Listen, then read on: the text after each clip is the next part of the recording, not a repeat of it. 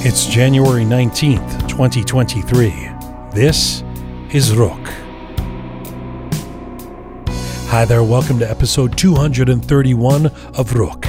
Okay, Canadian government, you're out of excuses. Finally put the IRGC on the terrorist list. I'm Jian Ghomeshi. Hello to you from Toronto. Salam Dustan Aziz. At what point do lip service and photo ops wear thin? At what point does policy that actually reflects your tweeted position begin? You see, Canadian government, it's been a few years now that we in this space on this show have been advocating for the designation of the Iranian Revolutionary Guard Corps, IRGC, as a terrorist group. Frankly, it seemed like a no brainer. Freeze the assets, criminalize participation, curb the funds, and Canada is supposedly so interested in the Iranian people's fight to be free. Oh, there's the Prime Minister and the Foreign Minister shouting support at Iranian Canadian events for all to see. But if the idea is to make every effort to support freedom, why the deliberation? If the idea is to do whatever it takes to bring justice, why the equivocation? To be honest, it gets a little embarrassing. Come on, Canadian government. You're out of excuses. Finally put the IRGC on the terrorist list. You've been telling us you're committed to turning the tides, but it's other countries that are making big strides. So it was today that the European Parliament voted by a massive margin to recommend this be done in Europe. Britain has pledged to do the same, and the United States has already got the policy on its books. And is it the be all and end all measure that completes the revolution? Not so. Will such action save the children being attacked by the IRGC in Zahedan today? No, but it is a step, an important step, a vital step, and a step that Iranian Canadians have passionately pursued for years now. How are we supposed to take you seriously when you claim you'll do whatever it takes? How are we supposed to not think you're simply a bunch of fakes?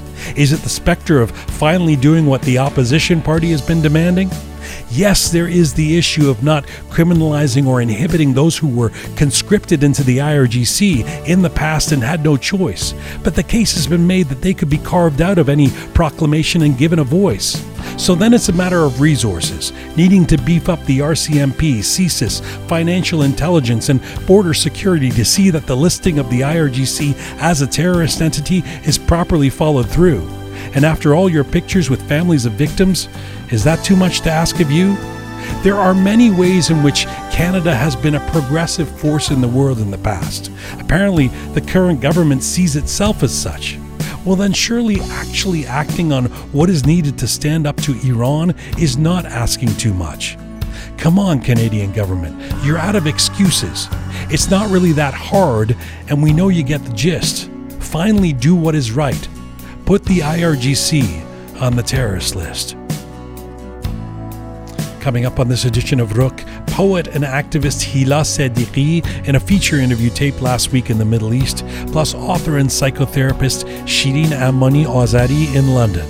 This is Rook, episode 231 The Uprising The Plight of Political Prisoners.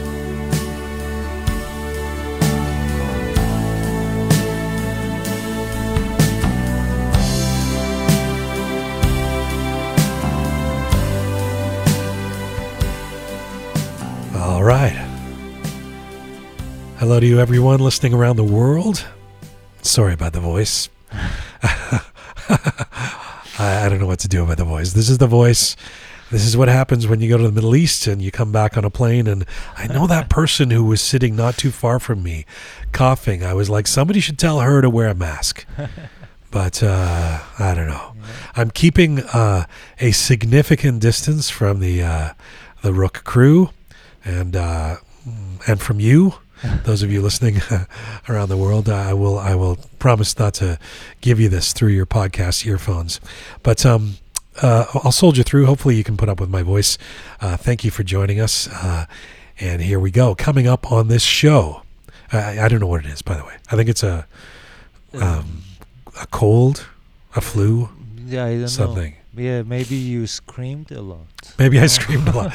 I've had been screaming a lot about a lot of things. Yeah.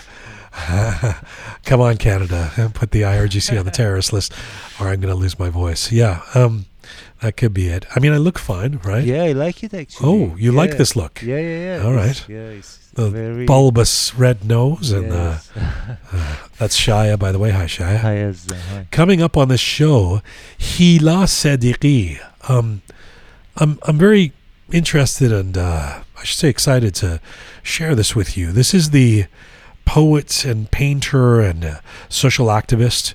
Um, Hila Sadiqi, you know, if you recognize the name and you don't immediately know who she is, she is the woman who, uh, as a young woman, um, became uh, one of the voices of the Green Movement and opposition to the regime back in 2009 as this poet uh, who, with her rapturous sort of orations that were caught on video and then traded and sent around, and she became very well known at the time. She was sort of the Shervin, if you'll yes. take the poetry and uh, Yes. compare it to the music, Shervin of that movement. Um, she is now uh, outside of Iran, but uh, she's been through quite a lot. I mean, she uh, at the time was arrested. She's been arrested many times, uh, and she is quite fearless. She continues to speak out these days about uh, wanting the um, the end of this regime.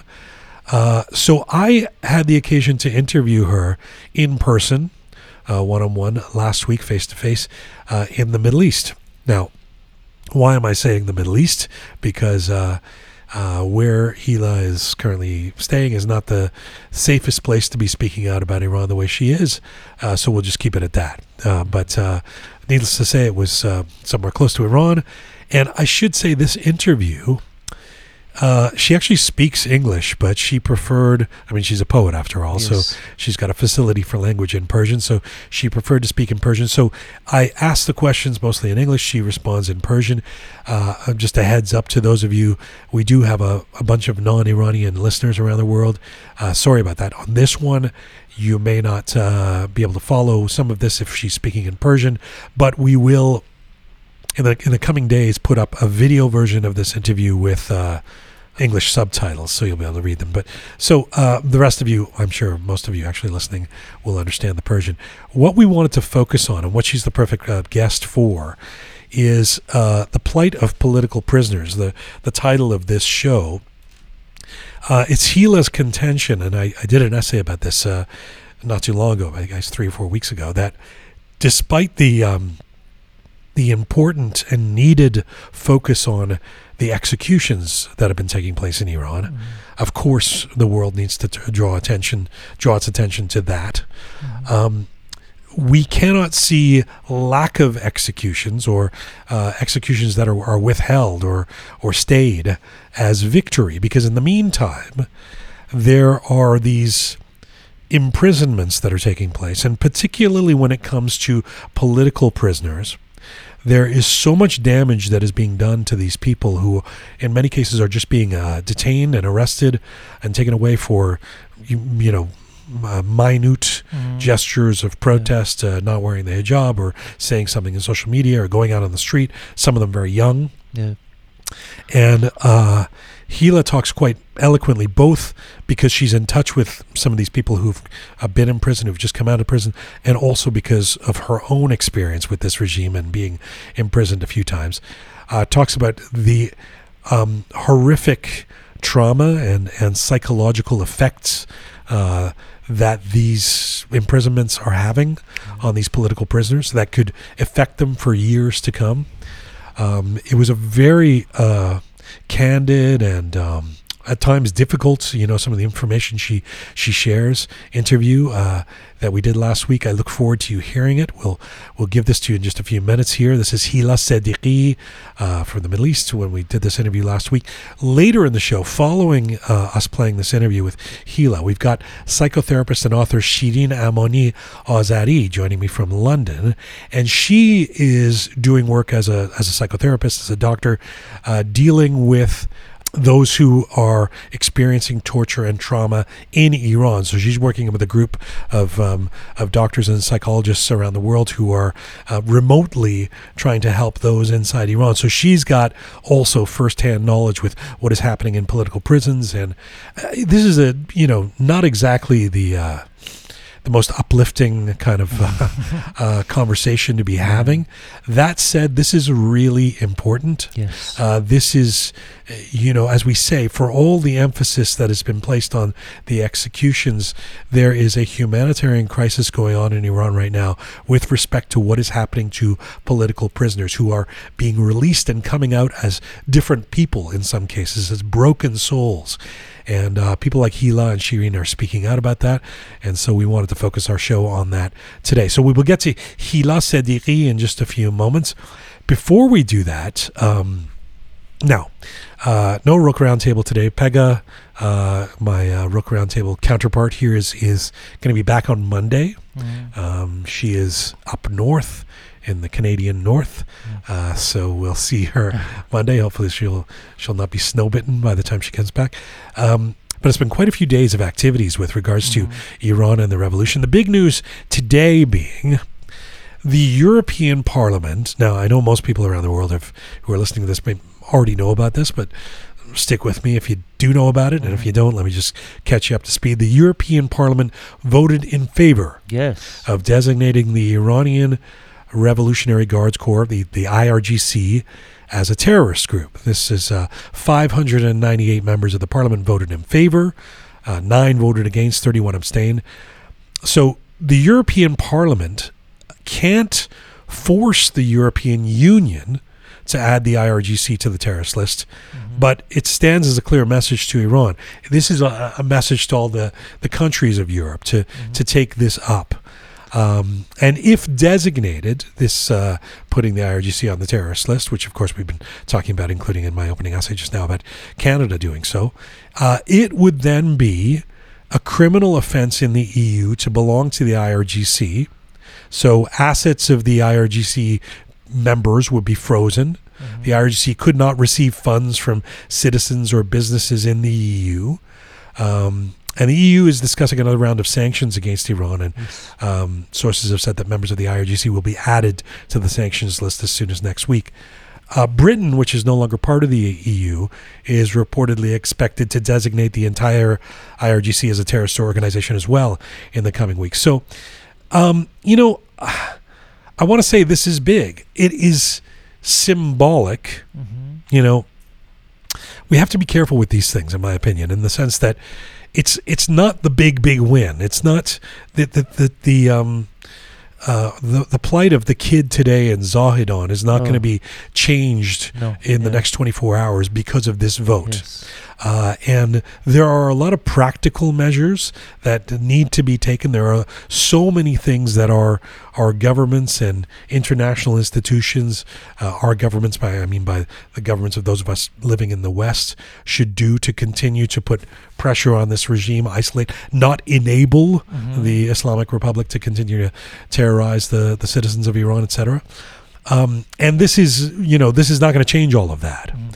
But it's still very significant Oh, particularly when it comes to assets particularly when it comes to to naming the the folks who can no longer gallivant around uh, Europe or hopefully North America if, if uh, Canada signs on with the U as the US has done to the IR, IRGC fully being on the terrorist list.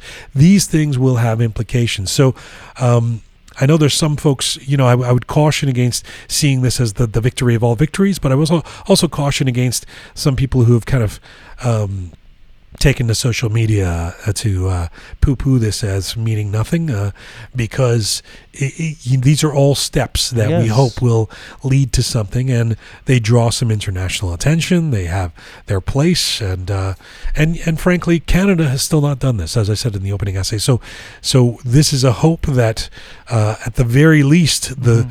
the world outside of Iran will be united Yes. in saying, you know, no to this regime. By the way, I think the uh, there was a response from the foreign minister uh-huh. uh, of Iran, who said uh, uh, Europe has shot itself in the foot by doing this, and there will be, and Iran will be taking reciprocal action. yes. Like I- they, they would sa- sanction. Yeah, I don't know what that means. They're going to put Sweden on the terrorist list. what are they going to, you know? I mean, it's you don't want to laugh at these people because they're yes. they're they you know murderers but Yes. but still it's it's so bizarre. It's kind of like okay, take reciprocal action, you know. Uh, but it also was it was interesting to me that uh, you know uh, as much as they protest, oh, you know. Um, this is a Western, I don't know, uh, yeah. fueled revolt and everything. You could tell the Iranian regime cares. I mean, why even make a statement condemning this? Yes. You know, uh, the supreme leader is condemning it and everything. Uh, so they're noticing, and Yes. and uh, it can have repercussions. Again, uh, I would say in the you know in the pantheon in the in the in the spectrum of this revolution not being you know happening overnight and happening over a course of Mhm. weeks and months etc and there's um, little moments where there's dips and valleys and then there's little peaks and things happen. This, this is a this is a day where something happened on the international stage and there's some significant people behind this. Yeah, and also it shows that when every time that we are united, something happens. You know, like uh, I just saw that IRGC terrorists hashtag IR, IRGC terrorists reached like over 11 million. wow Yeah, Yeah. So and also the people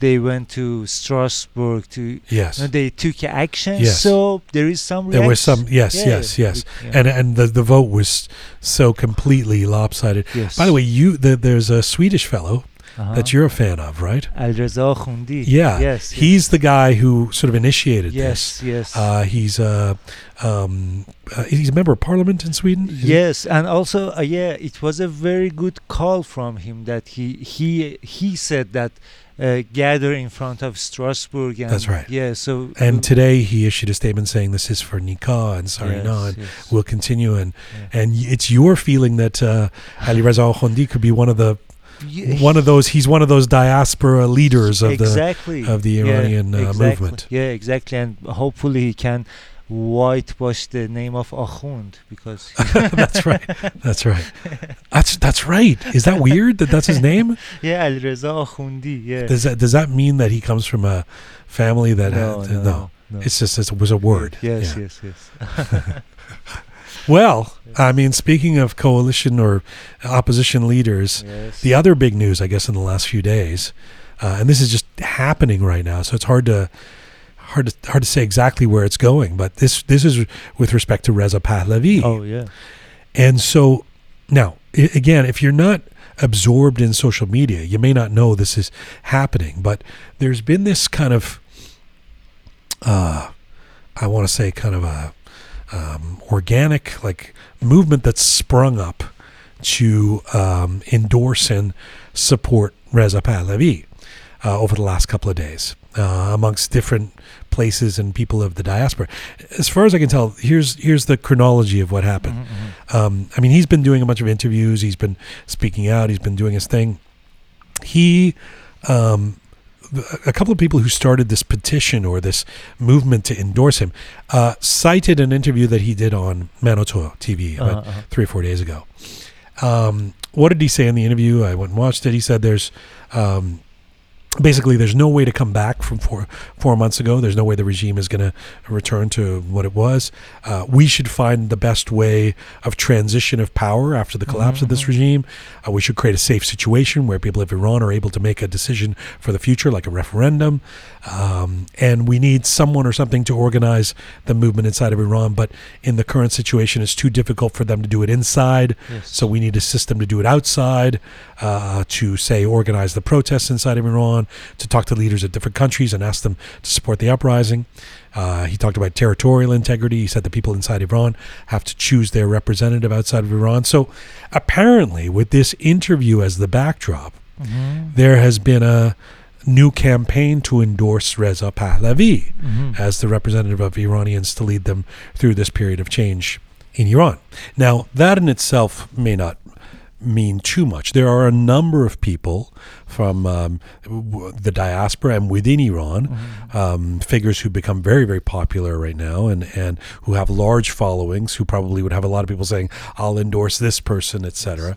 Um, so that is the case that exists out there. And also, I should mention that um, there's a lot of people who are opposing this campaign, or uh, a lot of people who are saying, "No, I'm not with uh, um, Yeah, Reza Pahlavi," or "I don't necessarily, I'm not there," or "I'm not comfortable," or whatever. So it's not it's not unanimous uh, by any means. Yes, yes. But the volume of those um, supporting, endorsing Reza Pahlavi in the hundreds of thousands, and the nature of who it is Mhm. that um, some of the figures who have um, jumped into this to endorse Reza Pahlavi uh, is what makes this seemingly quite important. Ali Karimi, Yeah. who, as I was saying about three or four weeks ago, is probably the most popular person in Iran. I mean, he's a he's an icon. He's Yeah. you know he's beloved, uh, the great footballer. Um, he came out and said, "I endorse Mhm. Reza Pahlavi," Mhm.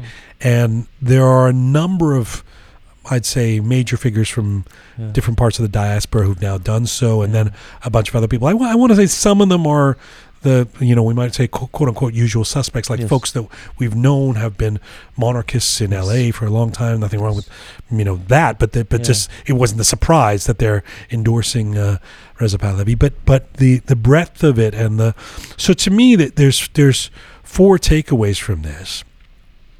One, I think it shows. Look, I mean, we. Uh, all I can talk about is from our personal experience. We did a a Shah series Mhm. uh, here on Rook, like a three part series, and we got a lot of reaction to that, and it was always split down the middle. Like Yeah. there's always like uh, a bunch of people going, "Oh my God, I can't wait for the, you know, the Pahlavi. That, those were the days. Let's bring them back." And then there's a bunch of people saying, "Never again. I'm not a supporter, etc." So we know there's different views out there. Um, but I would say, and I and I mentioned this on a couple of other shows that we've done and recently, I think Reza Pahlavi has acquitted himself very well in, in the in the, the last few months. Like I, no one can sort of look at what he's done and gone, he's you know somehow acted irresponsibly or. Um, in a way that doesn't represent the people, or I- you know, I mean, he's been this kind of um, supportive. You know, he's he's declared that he doesn't want the leadership, and he's played this supportive role of kind of wanting to, you know, um, help and be there. And and I think, from what I can tell, and from what I'm hearing from people who weren't necessarily fans of his before, you know, Yeah. they're they think he's done he's doing pretty well. You know, it's okay. This guy that we've kind of known of our whole lives. Here's the situation. Here's the crisis. Here's the Mhm. here's the mo- moment or whatever, and he's acquitting himself very well. Um, two, the fact that that by all accounts this has been entirely organic and not planned Mhm. is very significant. It's it's one of these things where each week of this this uprising, this revolution, we something there's a twist and a turn, and we don't know where it's going. Who could have anticipated this? Yes. So all of a sudden now, social media is full of a debate about whether Reza Pahlavi should be the leader or not. Yeah. I'm not even sure if he or his people around him would have wanted this d- debate, yeah. but but it's it's it's happened, and there's a lot of people really enthusiastically signing on, um, and I think that that leads to the my third sort of thought on this, which is that this has provided a venue for those who want momentum and who want to declare themselves for Reza Pahlavi. In in other words, there's a lot of people out there who really do support him and who want this and haven't had a way to kind of an official way. Yeah. You know, okay, here's a petition. I can sign on and Mhm. say this is what I want and Mhm. um, and I guess the fourth thought I have is that it shows that there's major support for the Pahlavis, widespread international in nature. Those who've been saying there is that support have not been wrong. It's impossible to tell for sure how deep that is, how far Yeah. that goes. Yeah. Is this petition going to go into the millions? Is this Yeah. this the turning point where everyone coalesces around him, or is this just a little fanciful moment for some? It's really hard to tell, and and all of this said, it's not sure what it all means and what we're going to find out in the coming days.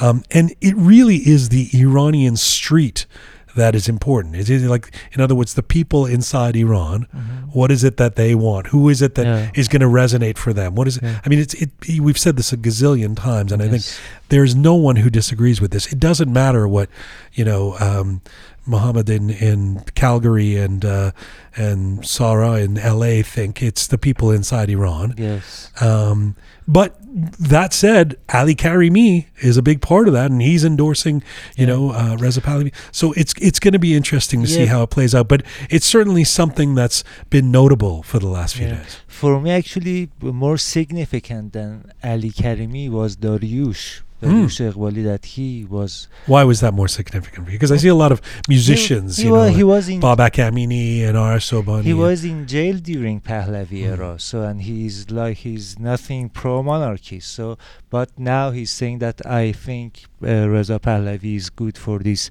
uh, transition.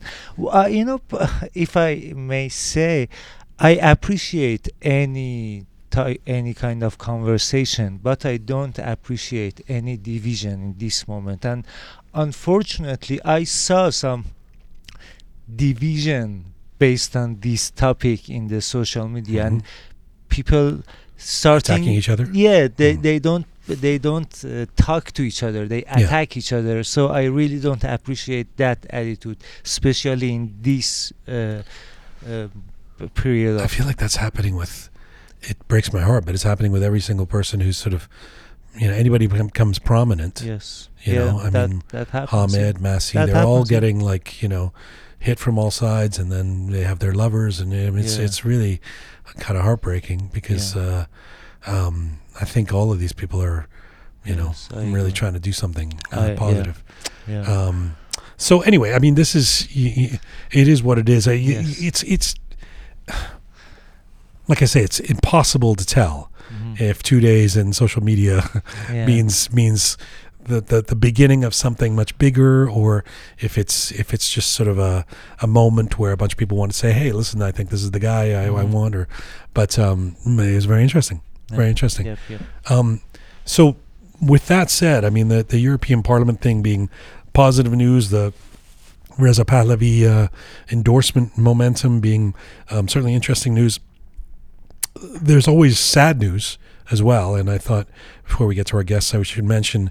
Um, in other words, we'd be remiss if we didn't mention that today Mhm. there's word of another massacre happening in Zahedan. oh yes yes This is um, this is the southwest, in sorry, not the southwest, southeast of Iran, yes where I suppose along with Kurdistan, this has been one of the places where people have been the most active in terms of regularly getting out and, and demonstrating Mhm, against the regime. mhm.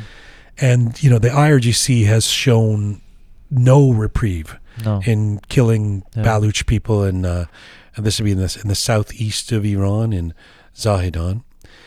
There's been a complete internet blackout. oh completely yeah Yeah. Yeah. So, and again, to catch people up, I mean, Iranians who've gotten used to this know what that means. That's what that's um, what that is symbolic of. But I mean, we saw this, I guess, first most profoundly in Aban, Mhm, where shut down the internet, do whatever the fuck you want to people, mhm, then turn the internet back on mhm, when it's too late to show what's what's going on. And yeah. and so it's very, very concerning and scary what may be happening in Zahedan right now. We know we know it's not good. We know it's probably massive. Mhm. We know it's been a place that people have been particularly beaten up upon uh, and murdered by this regime. Mhm. And um, Yeah, as and as you said, like we are happy for let's say EU Parliament. We are like that's right. That's but, right. But it doesn't stop uh, the regime. And, and it's worth saying again too.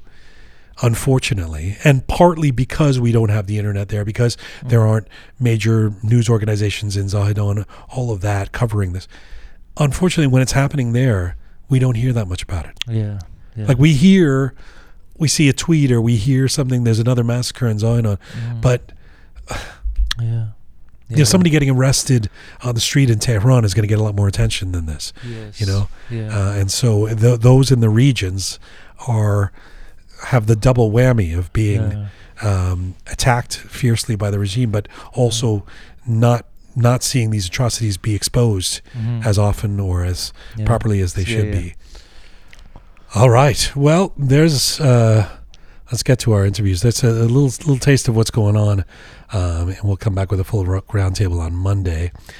Um, Shirin Amoni Azari coming up in about 45 minutes, the award winning psychotherapist who's been dealing with victims of torture and imprisonment by this regime in the, the last four months. Uh, has been doing this remotely from London. She will join me from England, but let's get to our first guest. And my first guest today is an Iranian poet, painter, and social activist, best known for her politically charged public orations during the aftermath of that atrocious 2009 presidential election in Iran. Her voice became nationally known as the voice of a courageous young female poet, calling out the regime during the height of the Green Movement. Hila Sadiqi was born in Tehran. She began writing poetry at an early age and was elected as the youngest chief editor for City of Children magazine at the age 14. In 2002, she established the Neastan Cultural Literary Association, becoming the youngest secretary of the National Association and holding regular poetry meetings until 2009. During those same years, she studied law in Tehran and began her work as an activist. In 2006, Hila joined the Baran Foundation and began reciting poetry at public gatherings organized by the Green Movement, for which she became publicly and popularly known. Hila was then arrested and interrogated for months. In 2011, she was tried in absentia during the brutal crackdown that followed and sentenced to four months in prison to be served within a five year period. In 2012, Hila immigrated to the UAE and started living between Dubai and Tehran. In the same year, she was awarded the Hellman Hammett Prize by Human Rights Watch for her work. In 2016, Hila Sadiqi was arrested again at the Imam Khomeini airport as she wanted to return to Iran. Despite the dangers of doing so, Hila has continued to be very outspoken and has been outspoken since the latest uprising in Iran began in September. She is advocating for regime change in Iran and agreed to do a one on one in person interview six days ago in the Middle East. She was candid, fearless in wanting to address, in particular, the plight of political prisoners at the hands of this regime during the current crackdown. And once again, while Hila understands English and I ask my questions in English, you'll hear she preferred to mostly answer in Persian. If you do not understand Persian, we will post a video version of this interview with Hila on YouTube with subtitles in the coming days. But uh, for those of you sticking through this right now, this is my interview with Hila Sadiqi. Hila Jan Salam. Salam. It's nice to see you in person in the Middle East. Um, thank you for doing this. Nice to see you too. Uh, you're not inside Iran right now. You're here in, in somewhere else in the Middle East. And um, I wonder if, with all that's gone on, I wanted to start by asking whether you feel somehow some discomfort that you're not in Iran, that you're not somehow on the front lines, somehow participating in a direct, active way inside Iran in this revolution? آره یه وقتایش خیلی سخته یعنی دلم می‌خواست که اونجا باشم خیلی از روزا خیلی از ساعتها فکر می‌کردم که روحم تو بدنم نیست و این احساس از بیرون هم دیده می‌شد یعنی هر کسی منو از بیرون هم می‌دید متوجه می‌شد که من بدنم رو از این ور به اون ور می‌کشم ولی روحم و ذهنم تو اخباره و یک چیزایی رو می‌بینم. دوباره داره تکرار میشه. شاید با شکل جدید خودش با نسل جدید خودش با شعارهای جدید خودش ولی خیلی هاش برای من در واقع یادآور خیلی از لحظه هایی بود که قبلا تجربهش کرده بودم. نمی‌دونم اگر که واقعا الان داخل ایران بودم به درد میخوردم اصلا یا نه. ولی این این یک در واقع مجادله درونیه که آدم با خودش داره و فکر می‌کنه تو این شرایط که کجای دنیا باشه بیشتر به درد می‌خوره. اگر مثلا کف خیابون بودم یه نفر اون وسط بودم چه می‌دونم اگر دستگیر می‌شدم اگه تیر میخوردم اگه کشته می‌شدم اگر مثل اون کسی که یه چششون رو از دست دادن یه چشم رو از دست داده بودم یا باید یه جای دیگه دنیا می بودم که اونجا بتونم برم جلوی در پارلمان ها سفارت ها با آدماش بتونم صحبت کنم فشاری بیارم. یه, یه جایی از تاریخ و یک جایی از جهانم که سعی کردم که در واقع اون کاری که خودم رو آروم می‌کنه انجام بدم. ولی فکر می‌کنم که همه ما هر جایی که هستیم هر جای دنیا حتی داخل ایران شرایط سختی رو داریم میگذرونیم It's interesting when you reference um, the past or the recent past, the last 20 years, and your own activism in Iran. There are people who see this last few months as very different from what happened before, what happened 10 years ago, five years ago, 20 years ago.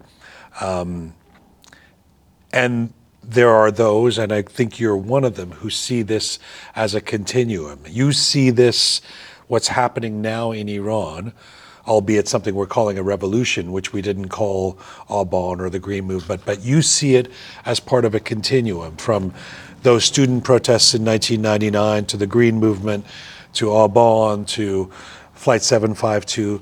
Tell me about that. Tell me how you draw the line between 20 years ago to what's happening today in Iran. آره من, من فکر می‌کنم این یک سلسله دنباله داره و این یک مسیریه که شاید شاید درست گفتی شاید کوی دانشگاه خیلی تاریخ مهمی باشه که در واقع این بذر کاشته شده چون کوی دانشگاه زمانی اتفاق افتاده که بعد از در واقع ماجرای دوم خورداد بوده بعد از این بوده که توی جامعه در واقع شاید جوانان اون نسل یک بذر امیدی توی وجودشون ایجاد شده و فکر کردن که می‌تونن از مسیری در واقع راه خروجی پیدا بکنن. یک پنجره روی اون سلول تاریکی که داشتن توش زندگی می‌کردن فکر می‌کردن داره ساخته میشه این پنجره واز میشه یک روزی و می‌تونن ازش پرواز کنن بیان بیرون.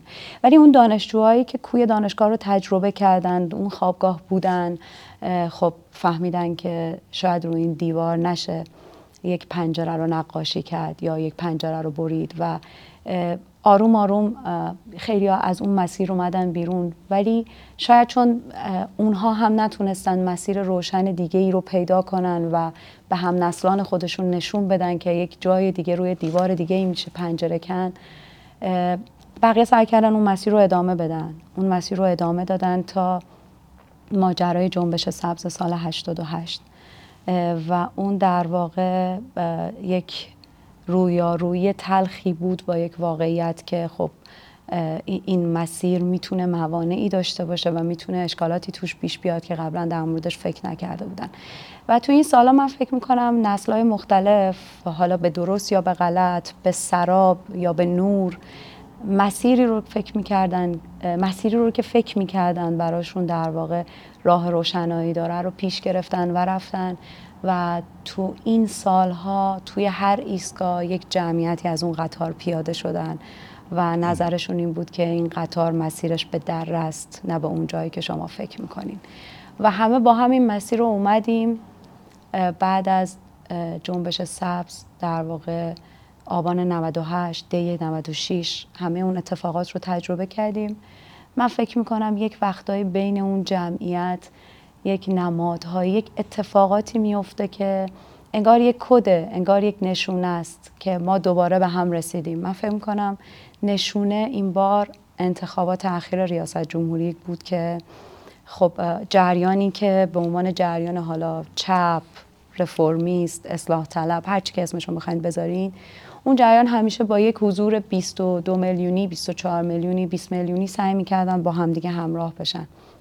ولی تو آخرین انتخابات و که این جریان در واقع کاندیداش یک آقایی بود به اسم آقای همتی و یک جمعیت کمی فکر می‌کنم دو سه میلیون تو انتخابات شرکت کردن. نشون دادن که اون جمعیت میلیونی از قطار همه با هم پیاده شدن و بعد از پیاده شدن از اون قطار فکر کنم هممون منتظر این اتفاق بودیم که ظرف چند ماه نسل جدید رو تو خیابون ببینیم How much do you um, when you look back at something like the Green Movement, which you were, I mean, you were one of the faces, one of the icons of the Green Movement, this young woman who came out with this poetry, with these speeches, and, and was known.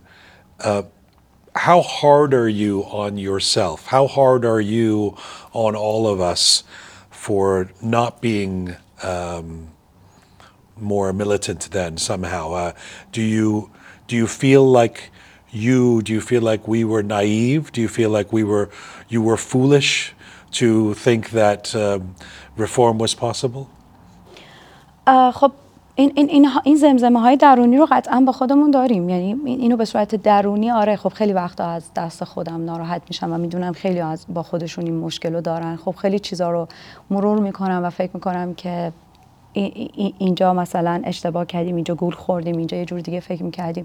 ولی اینا به نظرم یه ذره درونیه چون که وقتی یه سری چیزایی رو قرار با صدای بلند بگیم یعنی در واقع از ما خواسته میشه با زور با توهین با تهدید با می‌دونی با با تهمت با با اینکه تو رو وصلت کنن به هزار جا و بعد بهت میگن که باید بیای مثلا عذرخواهی کنی باید بیای بگی اشتباه کردی یا همه این اعتراف گیری های به زور منو و فکر می‌کنم خیلی از ماها رو به این فکر میندازه که نه ما نباید وارد در واقع یک مسیری بشیم که اونها می‌خوان ایجاد کنن. مسیر سرخوردگی مسیری که احساس شکست توشه.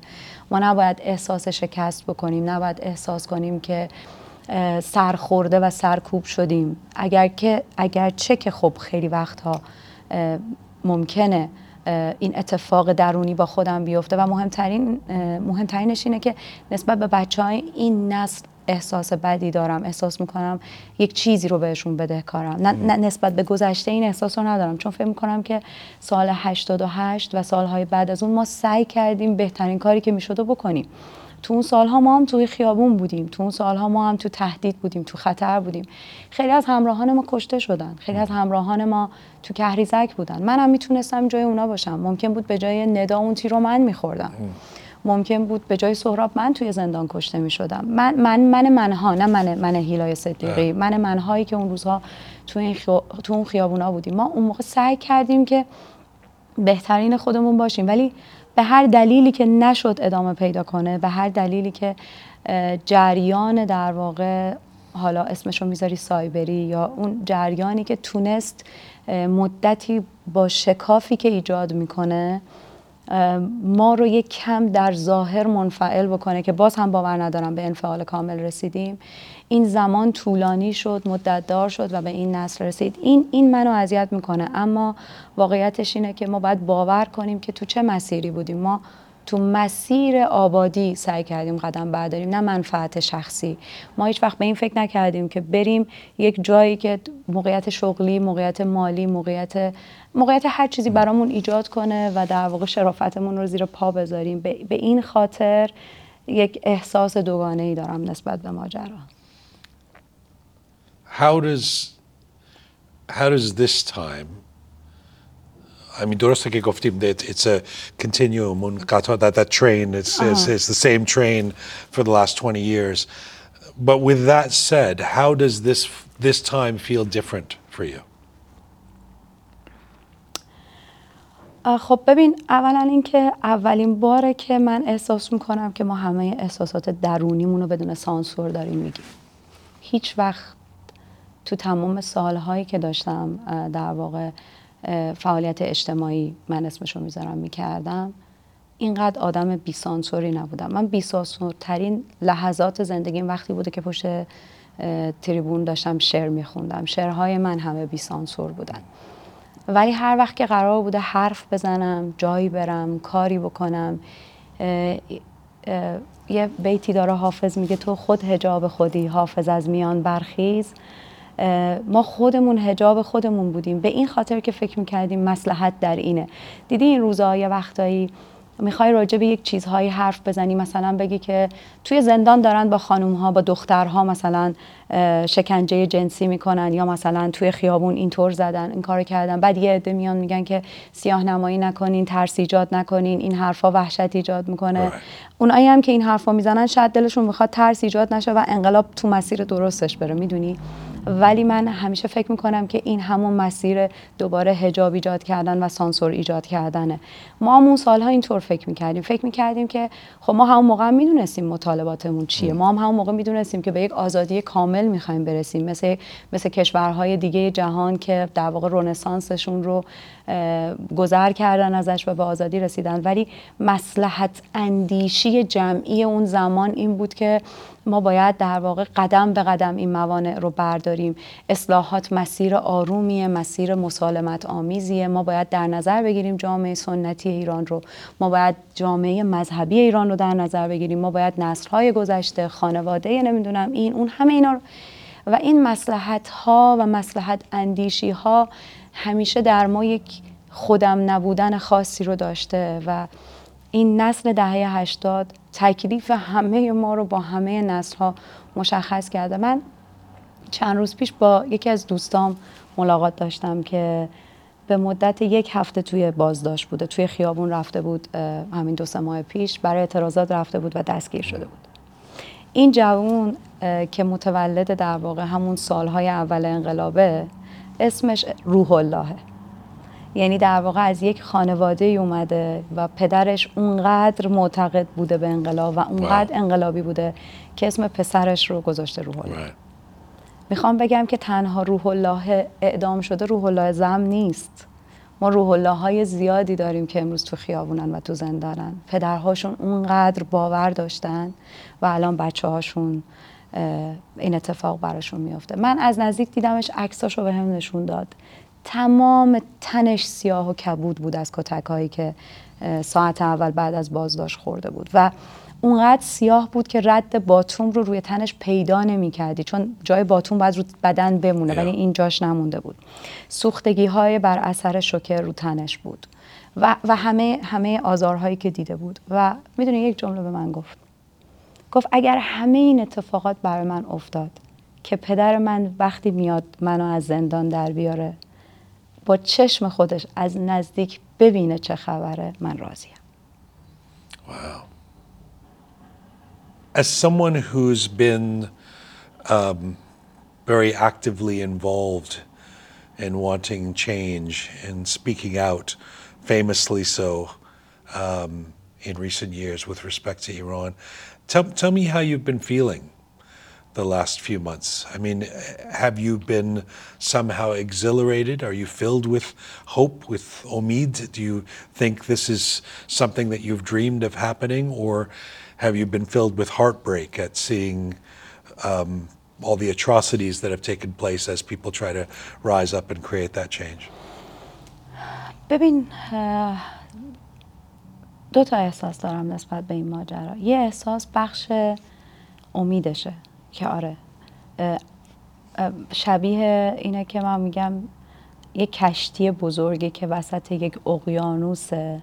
اگر تو کفش چند تا سوراخ خیلی بزرگ ایجاد بشه و آب بیاد تو کشتی دیگه نمی‌تونی مانع غرق شدن اون کشتی بشی. ماجرای در واقع انقلابی که داره تو ایران اتفاق میفته شبیه اون کشتی است. و این اتفاق میفته شاید بتونی یه مدتی یه سرپوشی بذاری چهار تا آدم بذاری لابلای اون حفره آب دیرتر بیاد تو. ولی آب اومده تو. و, و این در واقع این اتفاق می- میره جریان خودش رو میره. و حتما ما تو 15 سالگیمون تو 14 سالگیمون تو 20 سالگیمون همه ما آرزو داشتیم که شرایط کشورمون قانون کشورمون شبیه کشور مدرن بود و تو وضعیت آزادتری زندگی می‌کردیم. یعنی این رویای آزادی رو از بچگی با خودمون داشتیم. حتی اگر تو مسیری داشتیم قدم برمی داشتیم که فکر می کردیم که اون آزادی رو قرار نیست نسل خودمون تجربه بکنه. یعنی یک مسیر کند و آروم و مسالمت آمیزه که قرار به نسلهای بعدیمون منتقل بشه. و الان که این اتفاق افتاده الان که شعارها انقدر شعارهای در واقع مدرن و خوبه آره اون امیده در من ایجاد شده. ولی یه بخشیش هم هست. خب من الان نزدیک پنج ساله که ایران نرفتم نبودم ایران. و خیلی از در واقع اون سانسورهایی که بهت گفتم خود سانسوری هایی که بهت گفتم واسه این بوده که دلم نمی‌خواسته هیچ وقت تبعید از ایران باشم. یعنی دلم می‌خواسته که بتونم. یعنی این, این بزرگترین خواسته من آرزوی منه که ایران رو داشته باشم. خون مثل, مثل هر ایرانی دیگه ای من حتی فرزند اولم و پسرم رفتم ایران زاییدم. یعنی تو ماه نهم بارداریم سفر کردم رفتم ایران اونجا زایمان کنم. حالا به هر دلیلی که دیگران معتقدن تصمیم احمقانه ای بوده ولی من این کارو کردم. و زمان بچه دومم نمی‌تونستم این کارو بکنم. این در واقع محروم بودن از ایران اون غم همیشه همراه با من بود و همیشه این رویا که به زودی به زودی میرم و تصور می‌کردم از پله های فرودگاه اون پله های برقی بعد از رد شدن از گیت در واقع پاسپورت واردش میشم رو کیا رو اول می‌بینم؟ آیا کسایی هستن که خوشحال بیان به استقبالم؟ از خانواده از دوستان؟ همی همیشه به این چیزا فکر کردم. کی استقبالم میاد؟ کی خوشحال میشه؟ اصلا کسی هست اون روز؟ چون همه همه مهاجرت کردن تو سالهای اخیر دور بر من.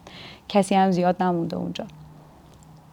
ولی یه اتفاق عجیبی در من افتاد تو این چند ماه. اونم این بود که فکر کردم بعد از این انقلاب اگر که همه چیز آزاد بشه نمی‌تونم برگردم ایران. نمی‌تونی برگرد چرا؟ چون نمی‌تونم این آرزو رو به قیمتی به دست بیارم که امثال نیکا توش کشته شدن. امثال حدیث و محضا توش کشته شدن. و این روز به روز داره آزاردهنده تر میشه برام. اینکه اینکه رویای این آزادی داره به این قیمت اتفاق میفته تبدیل به یک رنج درونی داره در من میشه. و, و آره فکر می‌کنم که بدم میاد از اون قدمی که قرار بعدم با خوشحالی وارد اون اونجا بکنم. و فکر می‌کنم اینو از خودم دورش How are, how are we supposed to understand the um,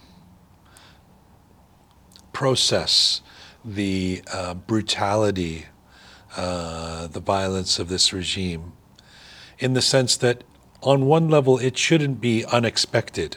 It's not like there haven't been executions in the past. It's not like there hasn't been torture in the past. It's not like there haven't been uh, unjust uh, arrests and, and sham trials and all of this stuff.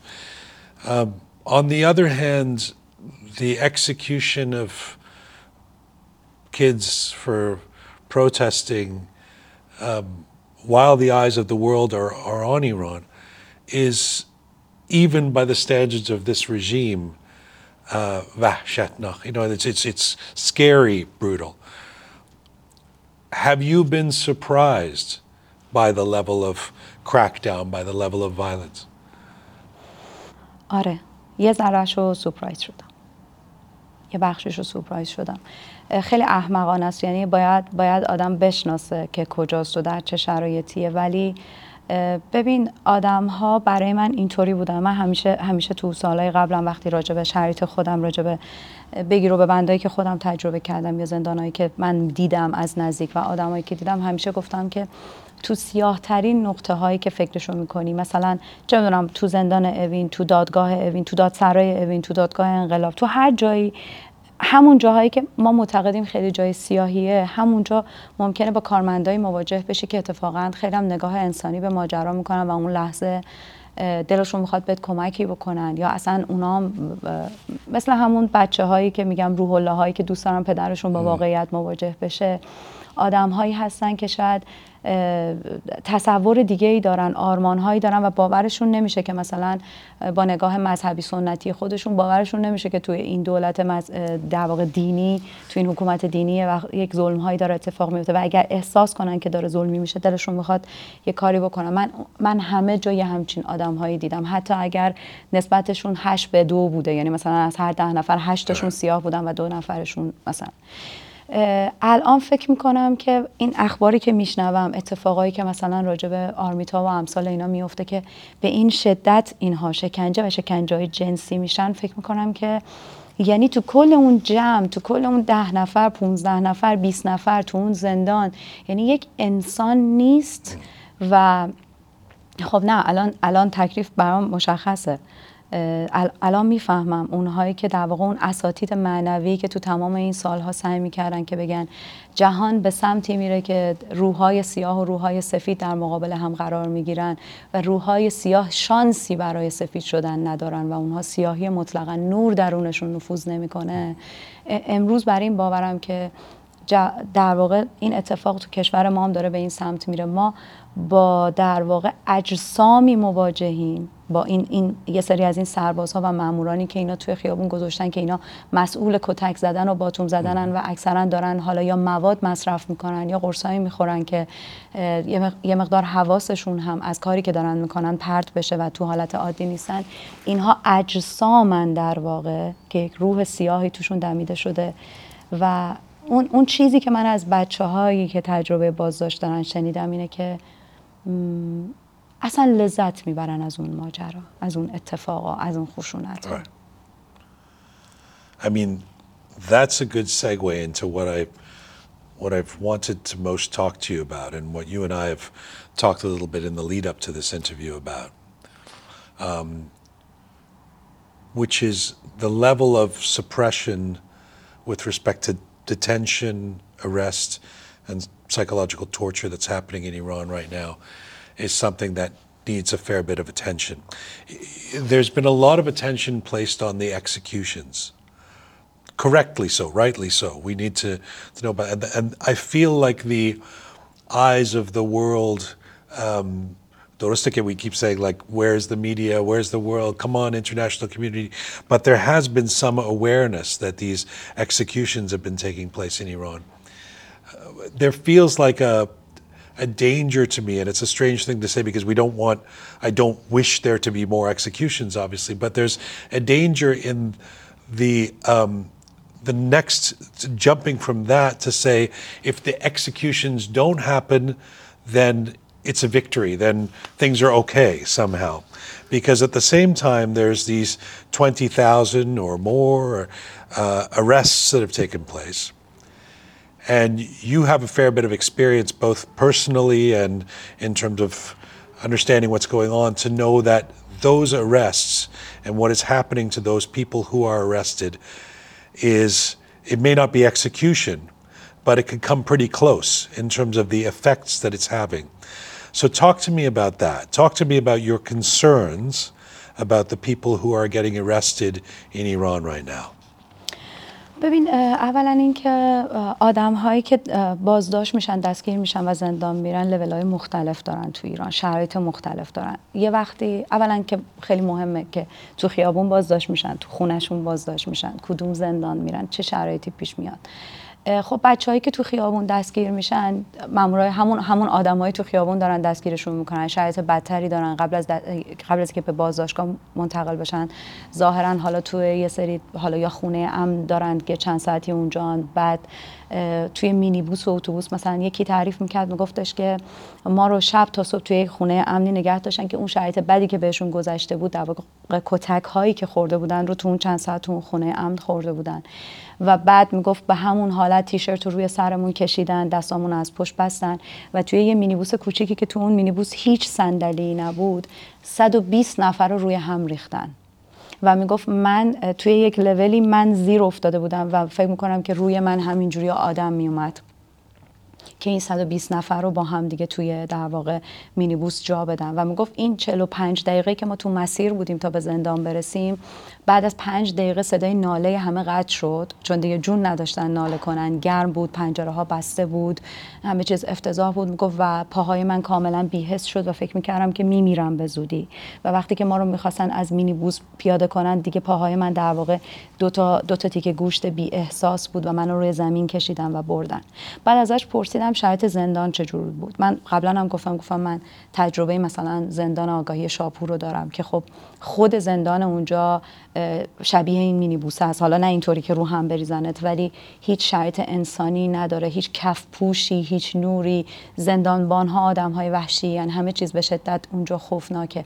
ولی اون می‌گفت نه وقتی که وارد زندان شدیم اون چند روزی که داخل زندان بودیم رفتم روی فرشی نشستم و مثلا شرایط زندانی که برام تعریف می‌کرد شرایط زندانی بهتر از مثلا اون چیزی بود که من فکر می‌کردم. ولی همون موقع همون سالهای 88 هم کسی که می‌رفت کهریزک یه سرنوشت دیگه ای داشت کسی که می‌رفت اوین یه سرنوشت دیگه ای پس اولین چیزی که باش مواجهیم اینه که آدم ها بعد از دستگیری اصلا به کدوم زندان و به کدوم بازداشتگاه برده میشن و سرنوشتشون متفاوته. دومین موضوع اینه که همه خانواده ها بعد از دستگیری بچه هاشون میترسن از خبری کردن ماجرا.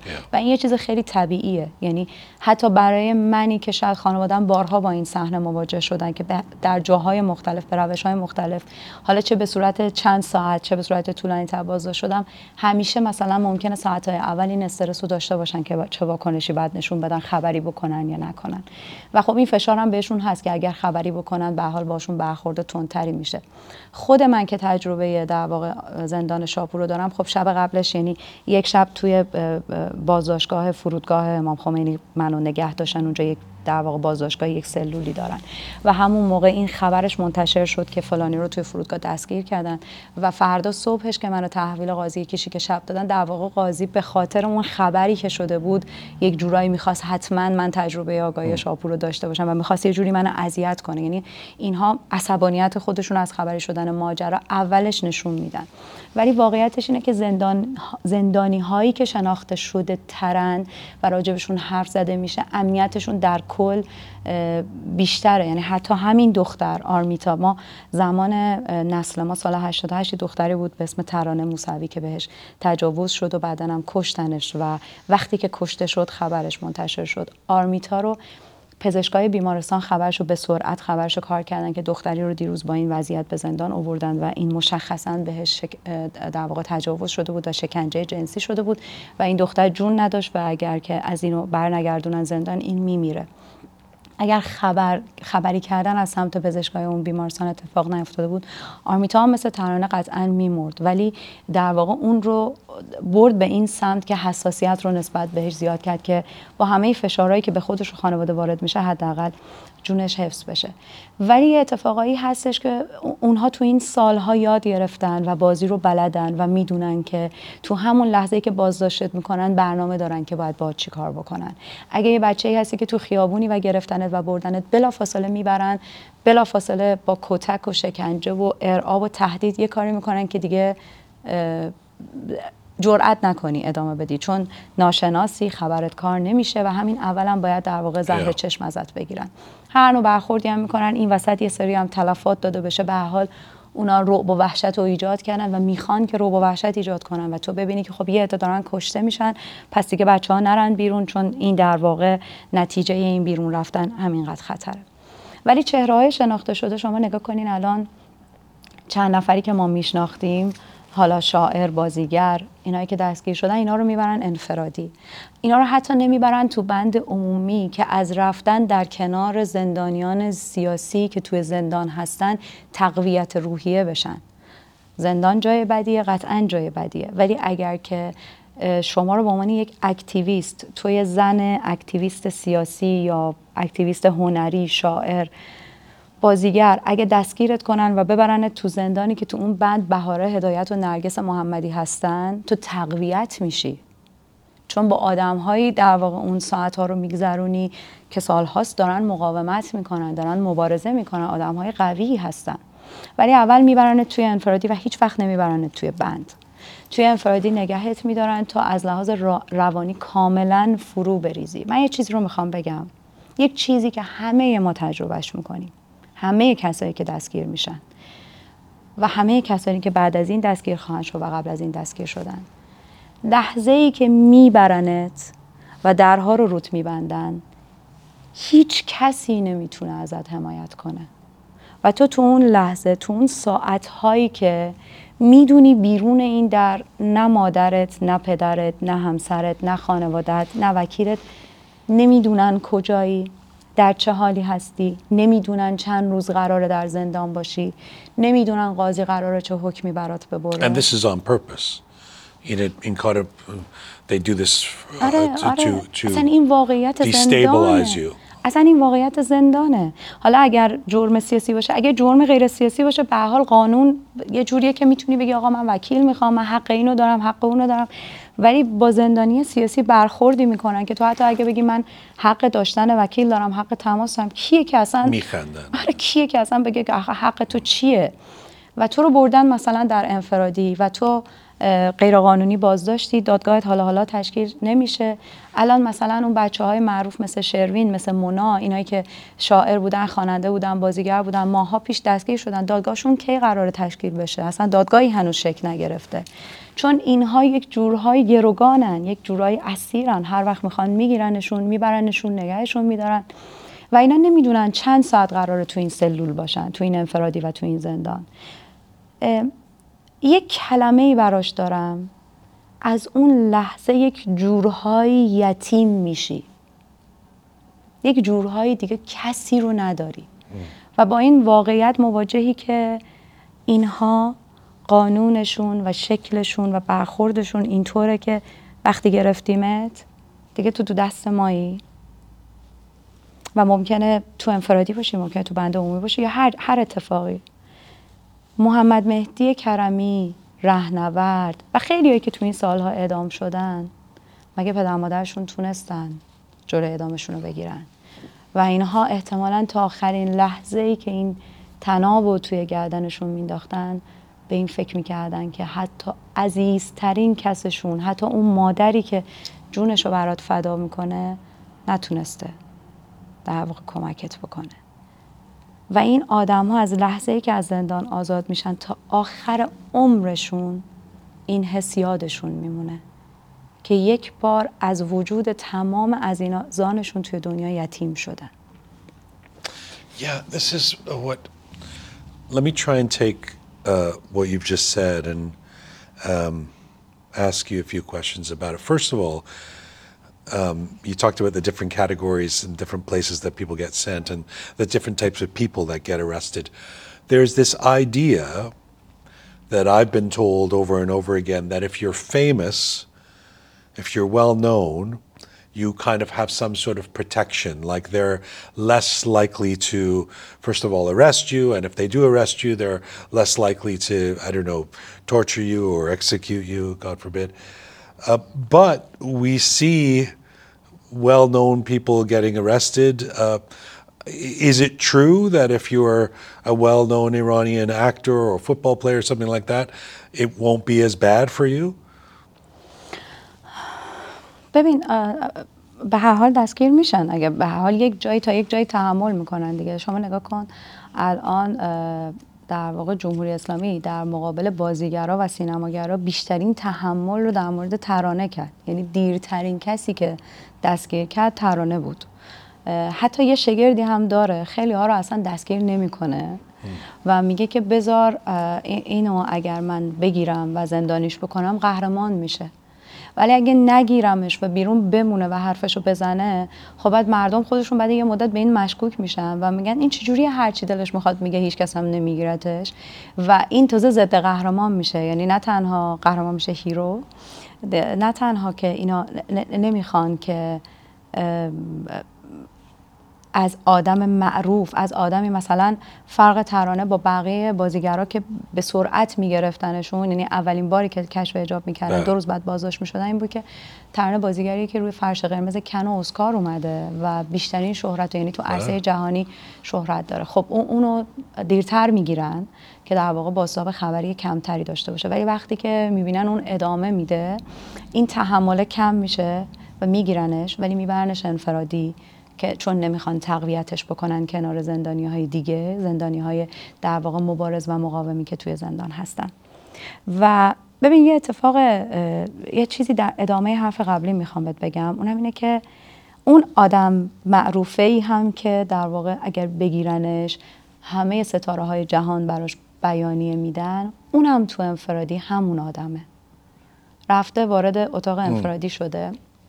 من با در واقع یک یکی از زندانیایی که تازه از زندان آزاد شده حالا چون مطمئن نیستم که دوست داشته باشه اسمش تو این مصاحبه بیاد یا نه اسمش رو نمیگم ولی یه آقای بسیار مسن و بسیار محترم حالا مثلا قبلا نه تو این چند ماه بله. اخیر میگفتش من وقتی وارد انفرادی کردم میگفتش که من اصلا فوبیای تاریکی و اتاق خالی دارم و لحظه که وارد اون انفرادی شدم و در رو من بستن احساس کردم که یک حمله و یه حس در واقع استرس و تشنجی داره به من وارد میشه.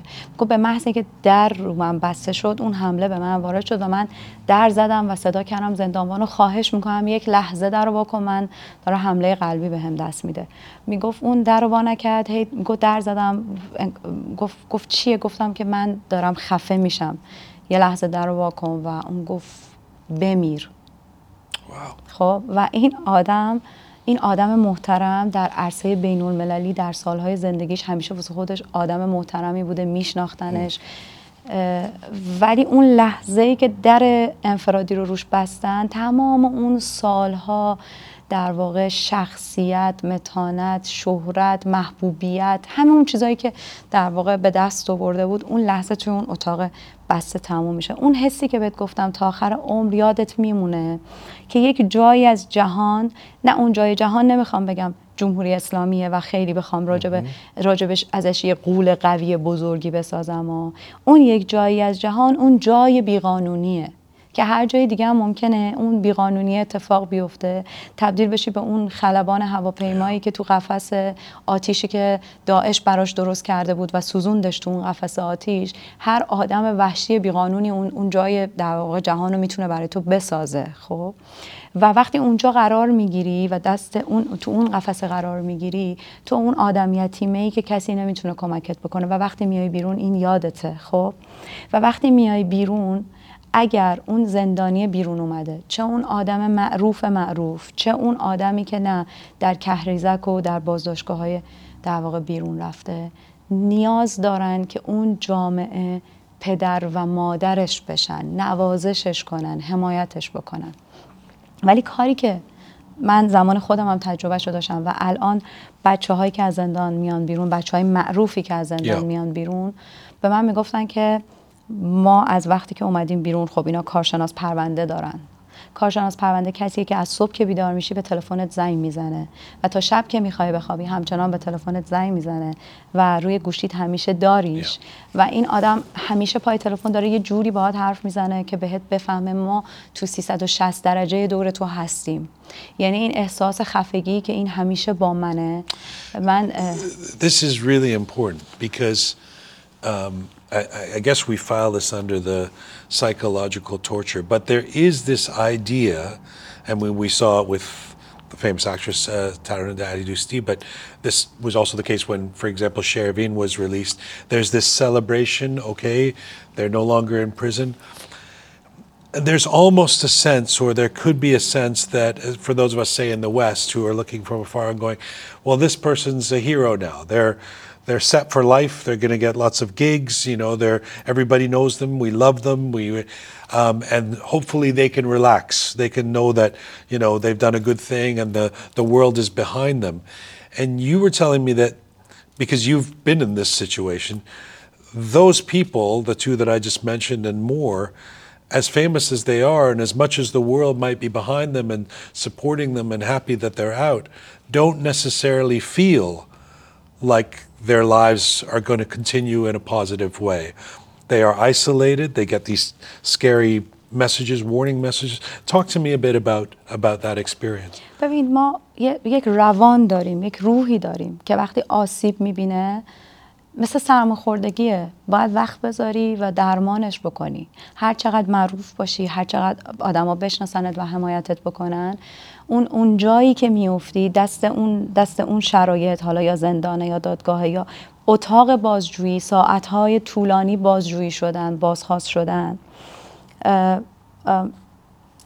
با, با یکی با مونا صحبت می‌کردم شاعری که مونا برزویی توی, توی شعرش یه جایی میگه ای ملغمه دروغ ای ترسیده. می‌گفت چند وقت پیش داشتم یک رمان میخوندم. توی اون رمان به کلمه ملغمه رسیدم و حالت پنیک بهم هم دست داد. ببین برای اینکه برای تمام تجربه خودم رو میگم برای تمام کلمه هایی که من توی شعرم گفته بودم جمله به جمله و خط به خط نه تنها سوال شدم که اینو به چیز دیگه ای وصل می‌کنن بعد میگن که الان این جمله معنیش اینه خب پس تو غریب به جاسوسی پس تو حکمت ادامه. فکر می‌کنی همه ما روز اول بازجویی جز اینکه تو رو قرار ادام بکنیم چیزی میشنویم؟ نه. و, و میری تو میبرنت در واقع تو یک شرایط روحی روانی که وقتی از اون و فضا میایی بیرون حالا باید وقت بذاری برای روان خودت که برگرده به اون حالت قبلی. خب؟ یه جمله به یکی از این دوستام که تازه آزاد شده چند وقت پیش گفتم. گفتم ببین من شاید پنج 6 سال طول کشید تا یک چیزهایی رو باور کنم که من اشتباه می‌کردم بیرون از اون شرایط و به خودم برگردم. خواهش می‌کنم تو اجازه نده برای تو هم مثل من انقدر طولانی بشه. وقتی که تو رو میگیرنت بازجوات و اون آدم هایی که مسئول پرونده تو هستن و اینها وقتی آزاد میشن آزاد نیستن. شروین آزاد نیست ترانه آزاد نیست مونا آزاد نیست هیچ کدومشون آزاد نیستن. من وقتی که تو بازجویی باشون همکاری نمی کردم خانواده منو احضار کردن وزارت اطلاعات و این این جزء شگرداست خب خانواده رو می‌کشن وسط بقیه رو آزار بدن سراغ بقیه برن. و وقتی دیدن که خانواده و مادرم من مثل خودم نوع ادبیاتشون اون سربازجو به مادر من گفتش که دختر شما دوست داره قهرمان بشه و ما ازش قهرمان نمی‌سازیم. این دوست داره بره زندان. و ما اینو نمیبریمش زندان که قهرمان بشه. بیرون رو براش زندان می‌کنیم. زندگی رو براش زندان می‌کنیم. اینکه آدم هایی که پتانسیل قهرمان شدن و محبوبیتشون بیشتره رو تو طولانی تو زندان نگه نمیدارن و تو بند عمومی نمی‌برن یه دلیلش اینه که می‌خوان که قهرمان نسازن و می‌خوان که خودشون قهرمان های قلابی بسازن. یعنی واسه هر دوتاش کار می‌کنن و تلاش می‌کنن. توی این عرصه وقتی این آدم ها از زندان آزاد میشن به اون دوستم که گفتم من 5 سال طول کشید تا بفهمم این بود بهش گفتم یه کاری می‌کنن و انقدر صدای قارقار کلاخهای خودشون رو دوروبرت زیاد می‌کنن که تو یادت بره تو اون باقی که هستی هنوزم گنجشک و مرغ عشق هست و تو اینو فراموش نکن. ولی مثلا نمی‌خوام از یه کسی بپرسم ولی مثلا شروین خودش نمی‌دونه الان که تمام دنیا دارن شعرش می‌خونن و آهنگش می‌شناسن و دوستش دارن. ببین من واقعا با شروین هیچ تماس حالا آره فهمیدم آره. نه می‌خوام بگم چون می‌خوام راجبش حرف بزنم و چون اونم بازجو داره می‌خوام بدونن که خب من با شروین در تماسی نبودم. ولی یه چیز قطعیه اون شعر دیگه مال شروین نیست. مثل شعر کلاس درس خالی مانده از توی من که دیگه مال من نیست. وقتی که توی فضای مجازی میرم و می‌بینم که آدم ها شعرهای منو پست می‌کنن و استوری می‌کنن به این فکر نمی‌کنم که آدم ها منو دوست دارن یا یاد من افتادن. به این فکر می‌کنم که این شعر درد نسل منه. شعر برایه شروین درد نسل درد جامعه است و مردم دارن درد خودشونو و درد نسل خودشونو با صدای شروین گوش میدن آیا ما الان می‌دونیم شروین در چه حالیه؟ آیا شروین امروز تنها نیست؟ به نظر من شروین اون چیزی که امروز می‌بینه اینه که بعد از در واقع بازداشت شروین شما حجم زیادی بازداشتی آخه کاری هم نمیشه کرد این این ناگزیره. من نمی‌خوام کسی رو الان سرزنش بکنم. انقدر تعداد زندانی ها زیاده تعداد کشته ها تعداد خانواده قربانی که ما هر روز نمی‌تونیم راجع به شروین یا بقیه زندانیا بنویسیم. این طبیعیه که یک هفته راجع به تو می‌نویسن و میرن سراغ بعدی ها و این این طبیعت این اتفاقا عدالته. ولی تو بعد از اون یک هفته تنهایی. و یه اتفاق دیگه ای که میفته اینه که اینها بلا فاصله وقتی میان یه پستی می‌ذارن خیلی هاشون میگن که بازجوهاشون بهشون زنگ می‌زنن مثلا میگن پاکش کن یا این کارو بکن یا اون کارو بکن اصلا خیلی هاشون هم نمی‌نویسن. خب اون در واقع کارشناس پرونده ها دارن تو رو نگاه می‌کنن دارن کپچرت می‌کنن ببینن چی کار می‌کنی. تو میری پست می‌ذاری میونه هزاران پستی که اون روز داره گذاشته میشه. خب؟ و بازجوی تو می‌بینه تو این پست گذاشتی. اول از همه اونا تو کامنت ها بهت حمله می‌کنن. یعنی جریان سایبری خودشون میاد. و سی تا چل تا 20 تا 50 تا کامنت اولی که می‌گیری همه منفیه. و تویی که توی زندان یه بار تنها شدی. روانت سرما خورده و نیاز به درمان داری. و از زندان اومدی بیرون و تو فضای مجازی یه چیزی می‌ذاری که یه محبتی بگیری. اولین چیزی که می‌گیری حمل است و تو تنها تر میشی. و این اتفاق برای همه آدم هایی که تو این سالها مبارزه سیاسی می‌کردن افتاده و هی تنها تر میشی. حالا بلد نباشی چیزی که من سالهای اول بلد نبودم یه چیزی میذاشتم یه, یه پستی میذاشتم. پسته اگه الان بگمش همتون میگین درسته مثلا. خب حرف بدی نزده بودی.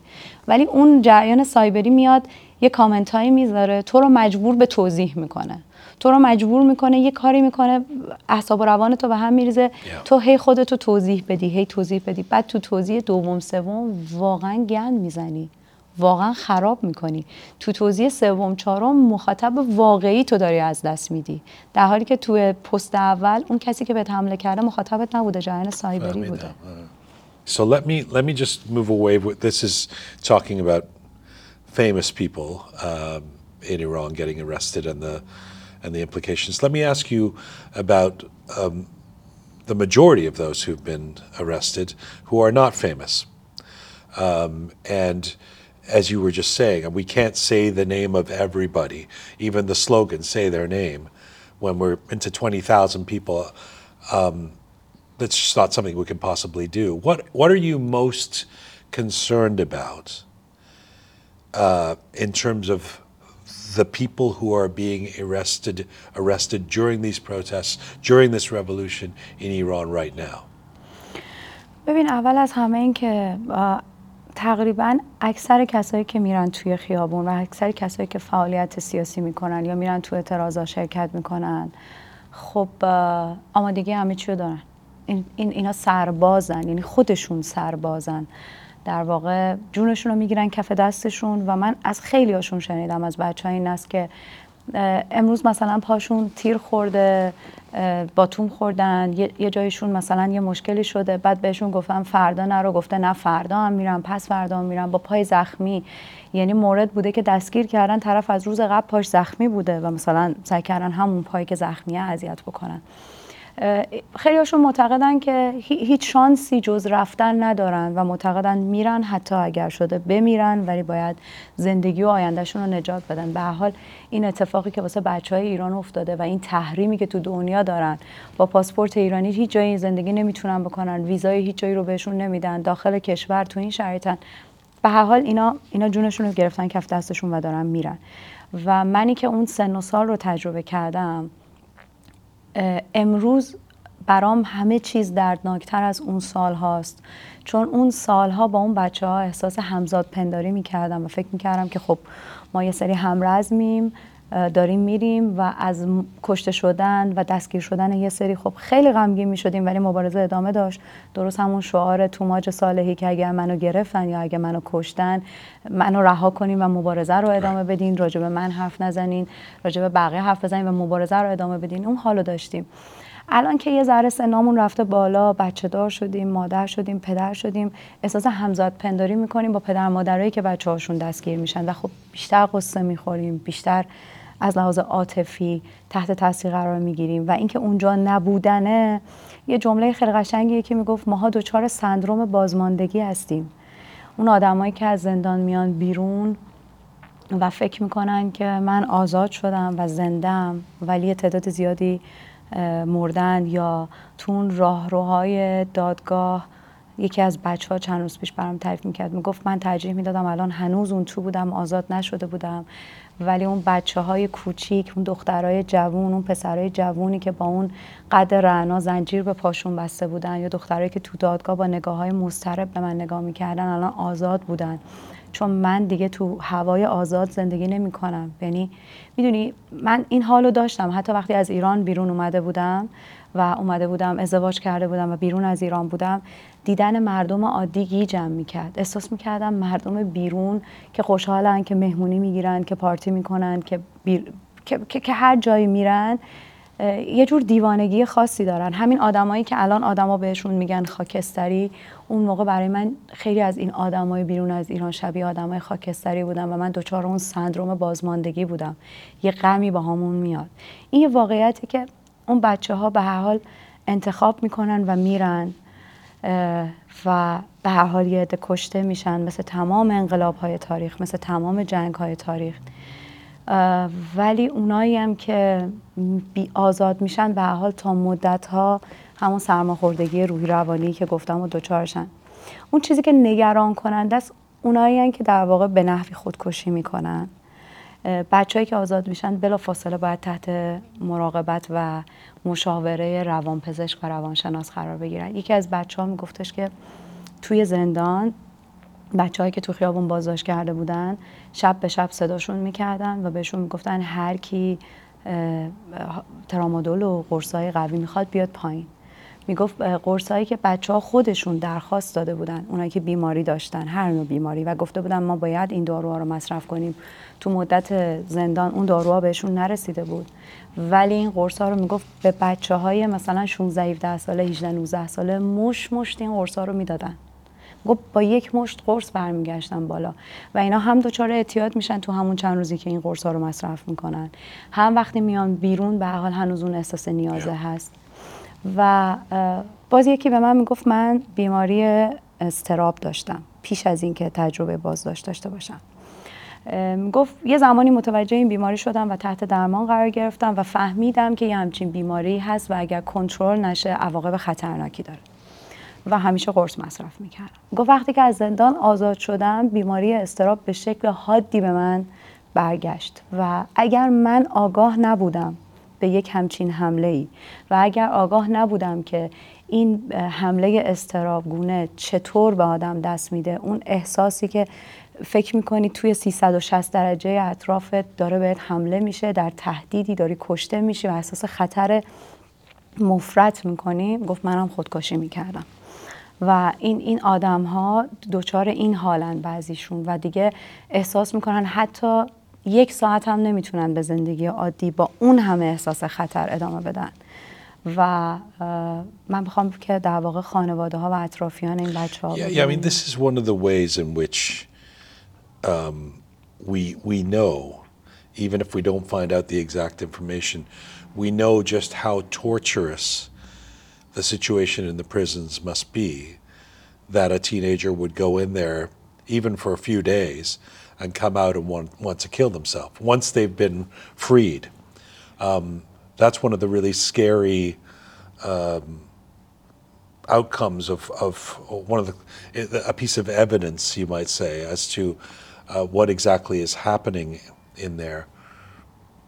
And I guess, I mean, you've been arrested many times, uh, albeit not during this revolution, this uprising, but as you say, once you're taken in there, you don't know anything about when you're going to be released, who you're who you're allowed to talk to, what's going to happen to you, whether you're going to be executed. They wouldn't tell you any of this, right? No. No.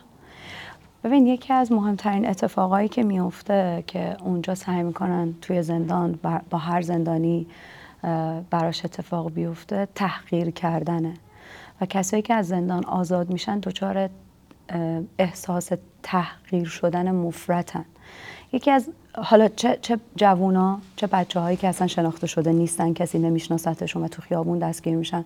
خود کتک خوردن خود باتوم خوردن فوش خوردن ناسزا شنیدن. چون به جد و آباد و خانواده و همه چیشون بد و بیرا میگن به دخترها در واقع فوشای جنسی میدن و همه این اتفاقا یه ساعت اول دو ساعت اول هی یه کسی داره مرتب تو رو تحقیر می‌کنه.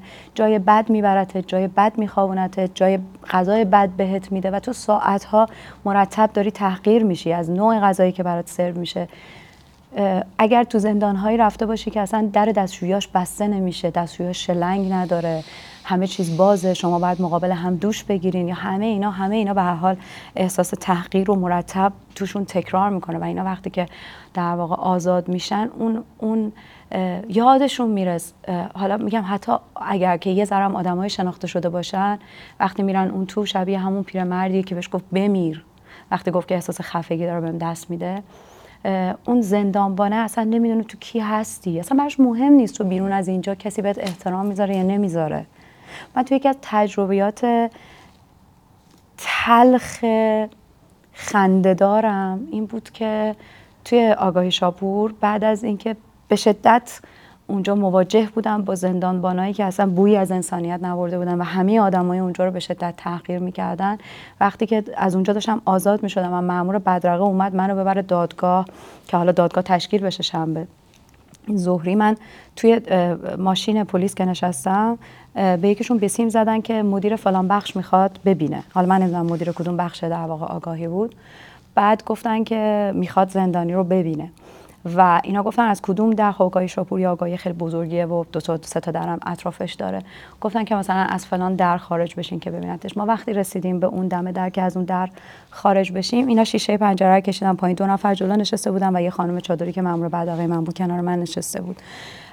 دست من به دستم بود و خب سه روز بود هیچی نخورده بودم. خیلی قیافه خسته بود داغونی داشتم. و اون آقایی که جزو مدیران اون بخش کلانتری بود سرشو کرد پایین. از لب پنجره به من گفت سلام خانم صدیقی. عرض ادب. خیلی احترام داریم. ایشالا که خیلی بهتون بد نگذشته اینجا. صمیمانه بود ابراز احترام و علاقش. ولی واقعا من شاید تا مدت ها با این موضوع درگیر بودم از اون اتفاقی که اونجا افتاد که یه لحظه می‌خواستم بهش بگم آقا اون کارمندهای جزءتون چون مثلا زندانبانه چند طبقه پایین تر از اون مدیر بود. اون تو حسابی از خجالت ما در اومدن. البته بماند که حالا مامورایی که تو اون ماشین بودن خیلی کلافه شدن که این آقا به یک در واقع ضد نظام داره ابراز احترام می‌کنه و منظورش چیه و گزارش کنیم از این حرفا. ولی یه همچین اتفاق تلخ و شیرینی هست. Let me move to what we can possibly do about the current situation and the arrests that and the torture, et cetera, that um, you're so that you're rightly so concerned about. Um, there's a there's an idea that if we say the names of the people, if we make um, it known around the world uh, who these folks are, who their stories are, the ones who are being arrested, the ones who are being detained, that this will somehow help them, that this will affect the regime.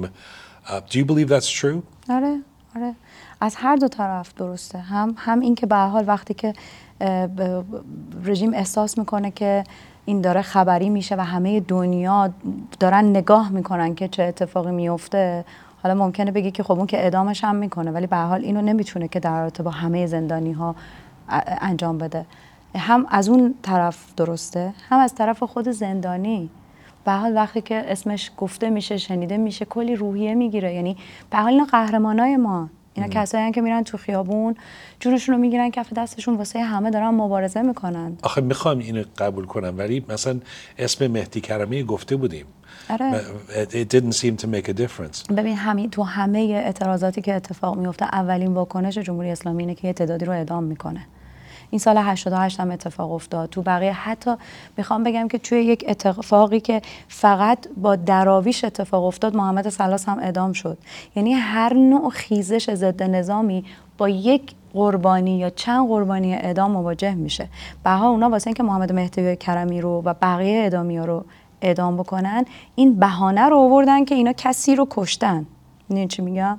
درسته که کسی باور نمی‌کنه این ماجرا رو ولی اونا مجبورن براش یه دلیل بیارن بگن که مأمور مثلا بسیجی ما کشته شده و ما اینا داریم اعدام می‌کنیم. این واکنش اولیه است.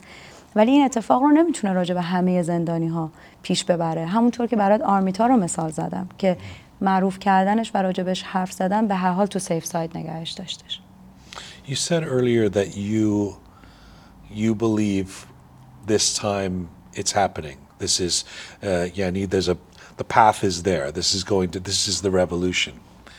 Um, to the people who are listening to this or watching this out there, who even those who really want this to happen, but are saying executions are going on, there isn't millions of people in the streets there's maybe not as much enthusiasm as there were in the first few weeks uh, in September and October. The world is looking at all kinds of different things going on around the world, not just Iran. What do you say to those people about why you're so sure that this is going to happen? یه ماه از ماجرای محسا که گذشته بود یکی دو ماه که گذشته بود اون موقع که مردم خیلی پر انرژی بودن و تو همه دنیا آهنگ برای گوش میکردن و همو در آغوش میکشیدن و راهپیمای برلین شده بود که منم اونجا بودم. یکی از دوستام از من پرسید به نظر چقدر طول می‌کشه این انقلاب؟ گفتم نمی‌دونم من پیشگو نیستم ولی خیلی امیدوارم که تو یه سال یه سال و نیم جمع بشه. گفت اوه یه سال خیلیه. گفتم نه برای منی که 13 سال منتظرشم.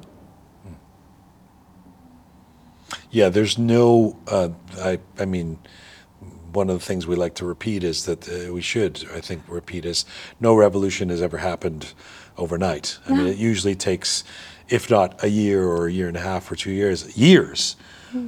همونطور که از, از سپتامبر هم شروع نشده سال هاست که شروع خب شده آره ولی دیگه uh, دیگه- دیگه we این don't حرف. want to say uh, uh, some people say it's 43 years in the making 44 years in the making you're you're a poet you really stood out um, during the green movement for your youth your power of words um, the way you perform your words. And nothing not to say at all that you wouldn't do the same now and you don't uh, in terms of standing out. But one thing about the last four months that is true has been the explosion of iranian art and creativity addressing this both from inside iran and around the world. Can you speak to that and how that has how you have seen that flower? آم، به نظرم که این در واقع همونطوری که ما معتقدیم که این نسل جدید یه نسلی که دارن انقلاب یه کار جدیدی دارن می‌کنن اینا کلا خیلی نسل پیشرو و پیشرفته تری یعنی انگار که اصلا اینا از اول دی ان ایشون جهش یافته است. چرا همشون خوشگلن؟ اصلا من نمی‌دونم ایرانی ها قبل از این انقدر خوشگل نبودن که الان این نسل قشنگن. من اولاش فکر می‌کردم که چرا اینا هر کی که قهرمانه هر کی مدال طلا داره هر کی باهوشه هر کی زیباست رو می‌گیره.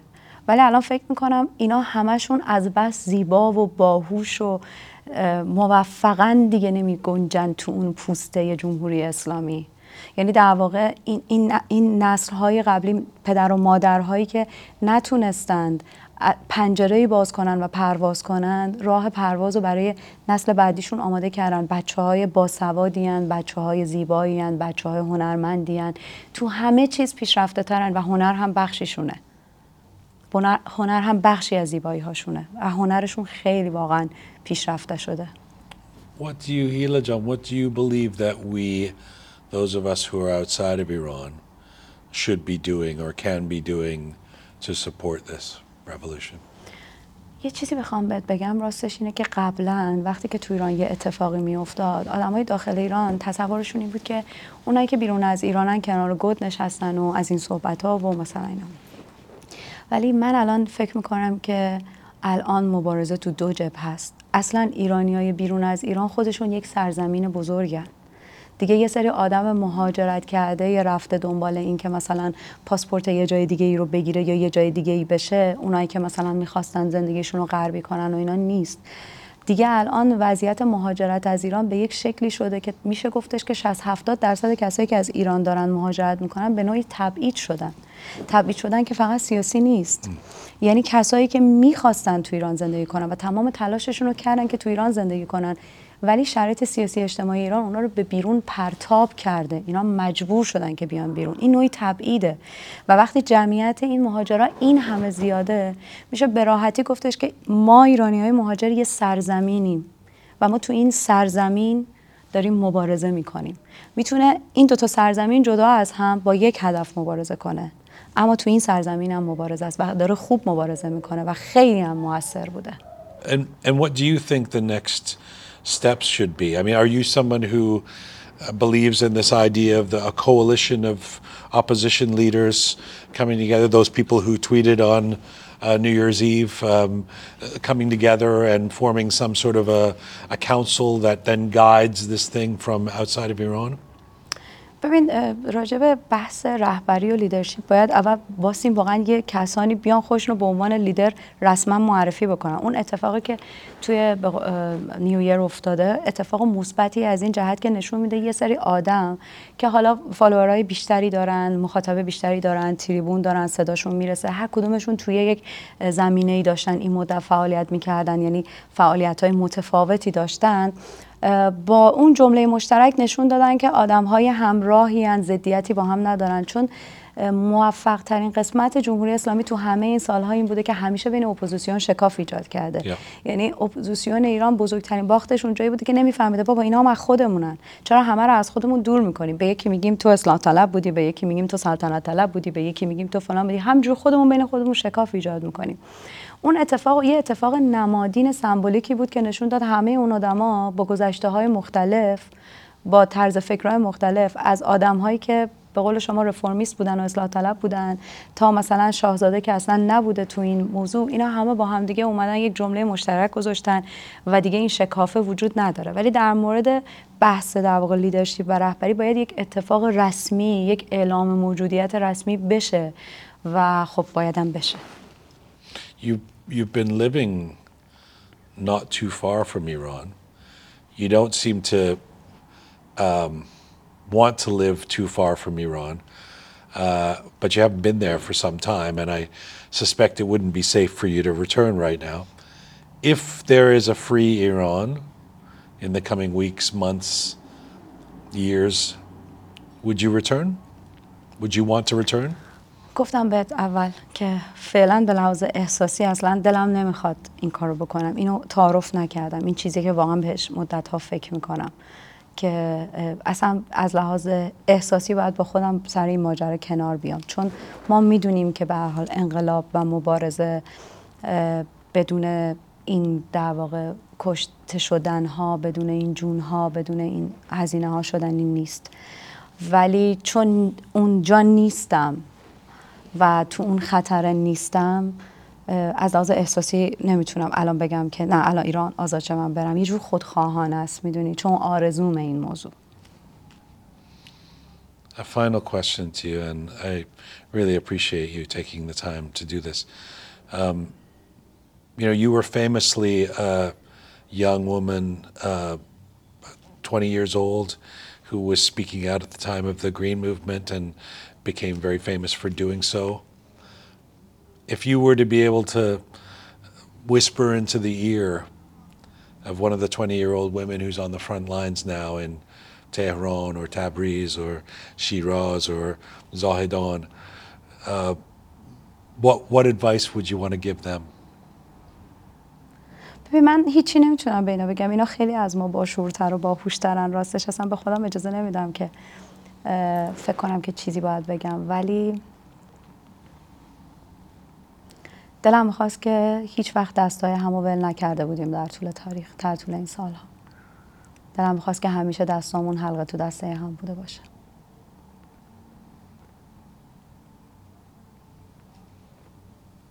گریه می‌کنی این روزا؟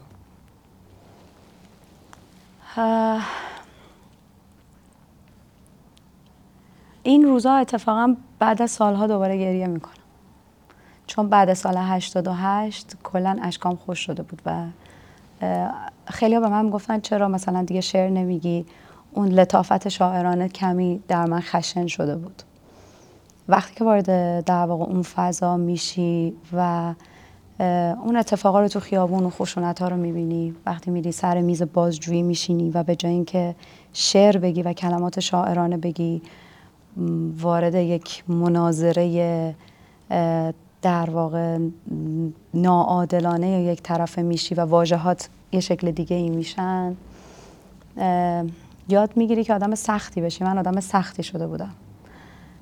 این بچه ها این, این جریان دوباره دوباره اشک منو در آورد ولی اساسا کم. یعنی اینجوری نیستش که نتونم خودم رو تو جمع کنترل کنم. گریه ها مال تنهاییامه مرتب تو خلوتم گریه می‌کنم. معمولا صبح که از خواب پا میشم قبل از که از اتاقم برم بیرون وقتی که می‌خوام صورتم رو بشورم اول یه ذره اخبار رو می‌خونم یه ذره گریه می‌کنم. ولی وقتی از اتاقم میرم بیرون دیگه تا شب اصلا معلوم نیست. حالا. Thank you for this. Merci, Ashaman. And um, I look forward to doing this again with more progress in Iran. ممنون از شما مرسی و مصاحبه با شما هم بار اول هم این بار هر دو بسیار مصاحبه خوب و دوست داشتنی بود مرسی That was an interview with the poet, the painter, and the activist Hila Sedighi, recorded in the Middle East last week. Uh, we're going to post the video version of that interview with subtitles in the coming days on our YouTube channel.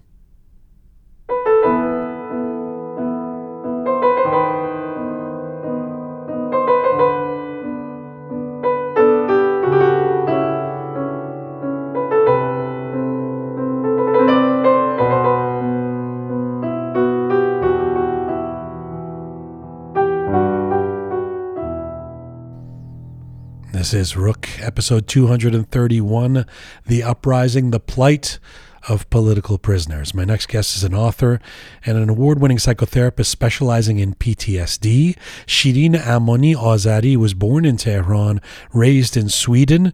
She's been working with victims of torture and war at the Refugee Support Center and Refugee Therapy Center in London, England since the year 2000. Her second book, entitled Once Upon a Time in Uppsala, is due to be released next month.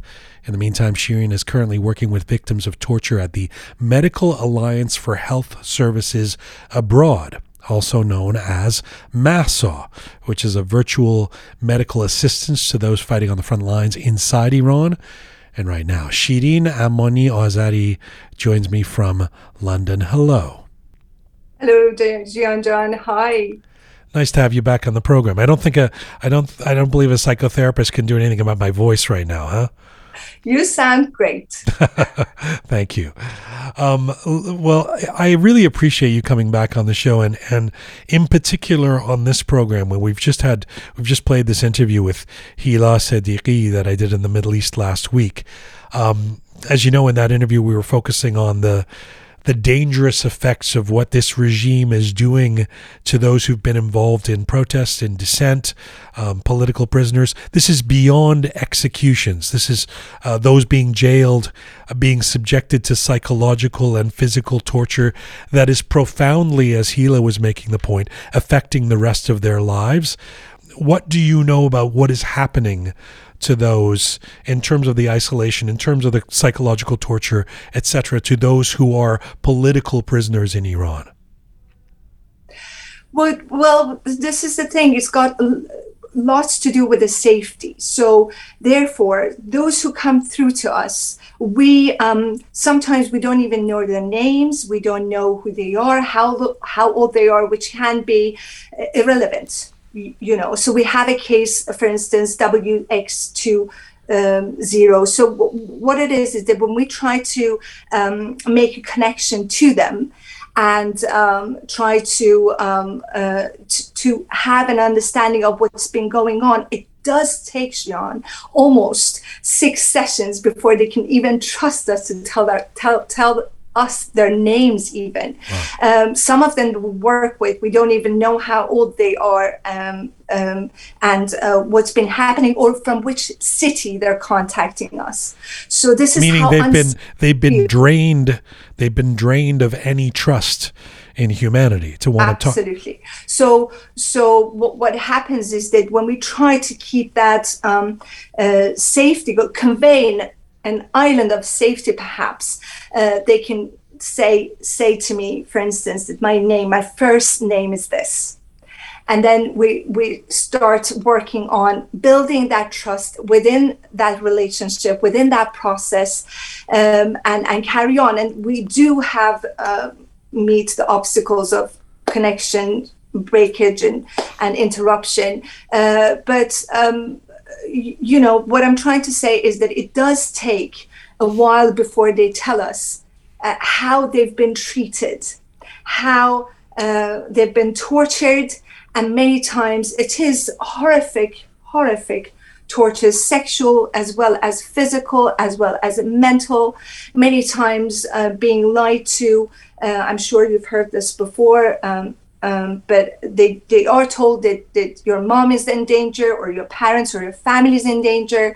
And um, many times they say to them that this is your last day. Um, we are taking you down to execute you. You're not going to live anymore. Nobody knows where you are. Nobody cares where you are. You know that that, that kind of mental torture thinking that this is my last day. Um, and they're left with it. They're left um, with that. And sometimes when you are released from from prison, um, you feel that my life is over. There's nothing more I can do. Many do not have any jobs when they go back to reality again. Um, what what what let, is let, reality? Let me get to, to the them? let me let me get to them coming up. Yes, but, yes. But one of the things that Hila was talking about that you just that you just referenced is the isolation not mm-hmm. just physical isolation in the prison. We know that, especially with political prisoners, uh, who are treated a, a, particular way. A lot of them are put in solitary confinement or isolated physically, but the mental isolation of not being able to um, talk to anybody, not not there's no communication with family or friends or anybody on the outside, um, and not knowing what's going to happen to you. You're, you know, she says the moment you're you're taken in there, you you don't know what the agenda is. You don't know how long you're going to be there. You don't know when the next time you're going to get to talk to somebody is. You don't know if you're going to be executed or let out in a week.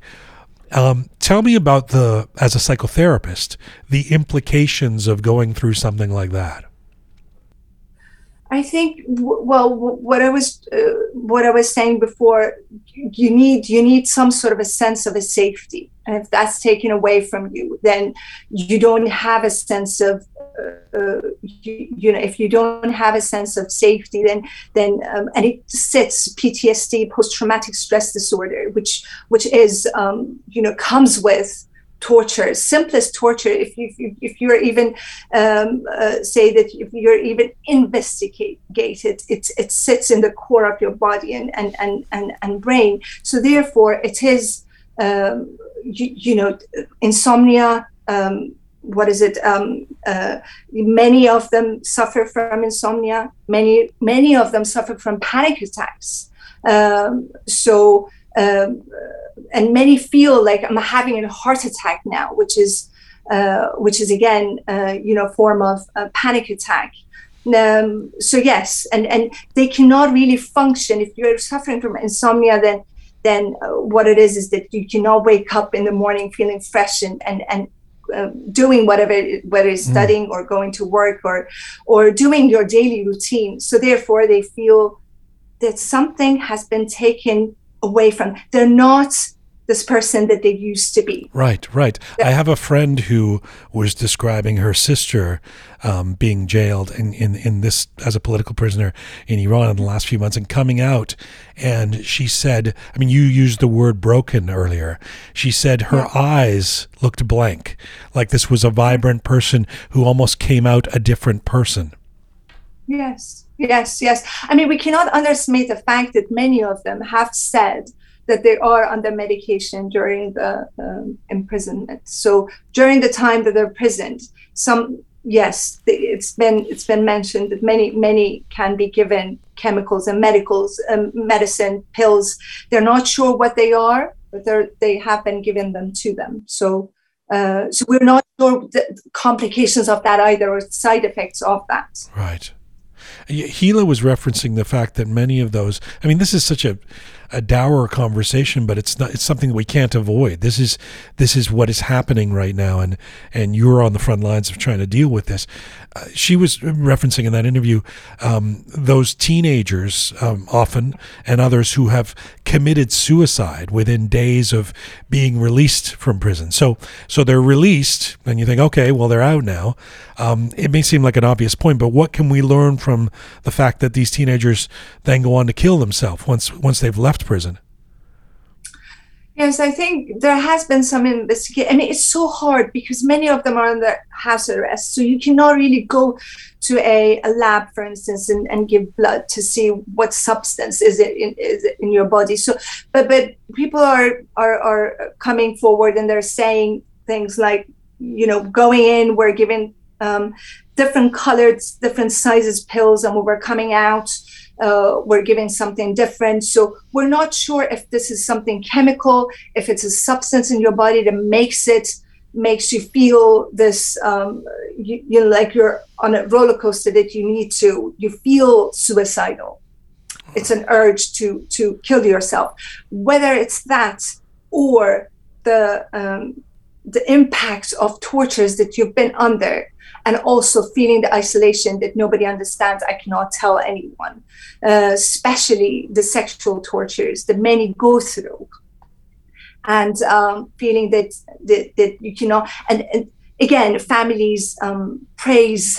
Some of them do. Some feel that you brought shame on the family. So they're very much, no matter how they're treated, they're very much under isolation of um, this. This is this is horrific. I never thought. Many do say, I never thought in a million years that I would go in there and be subject to this kind of torture. Right. You know, you said something interesting earlier that.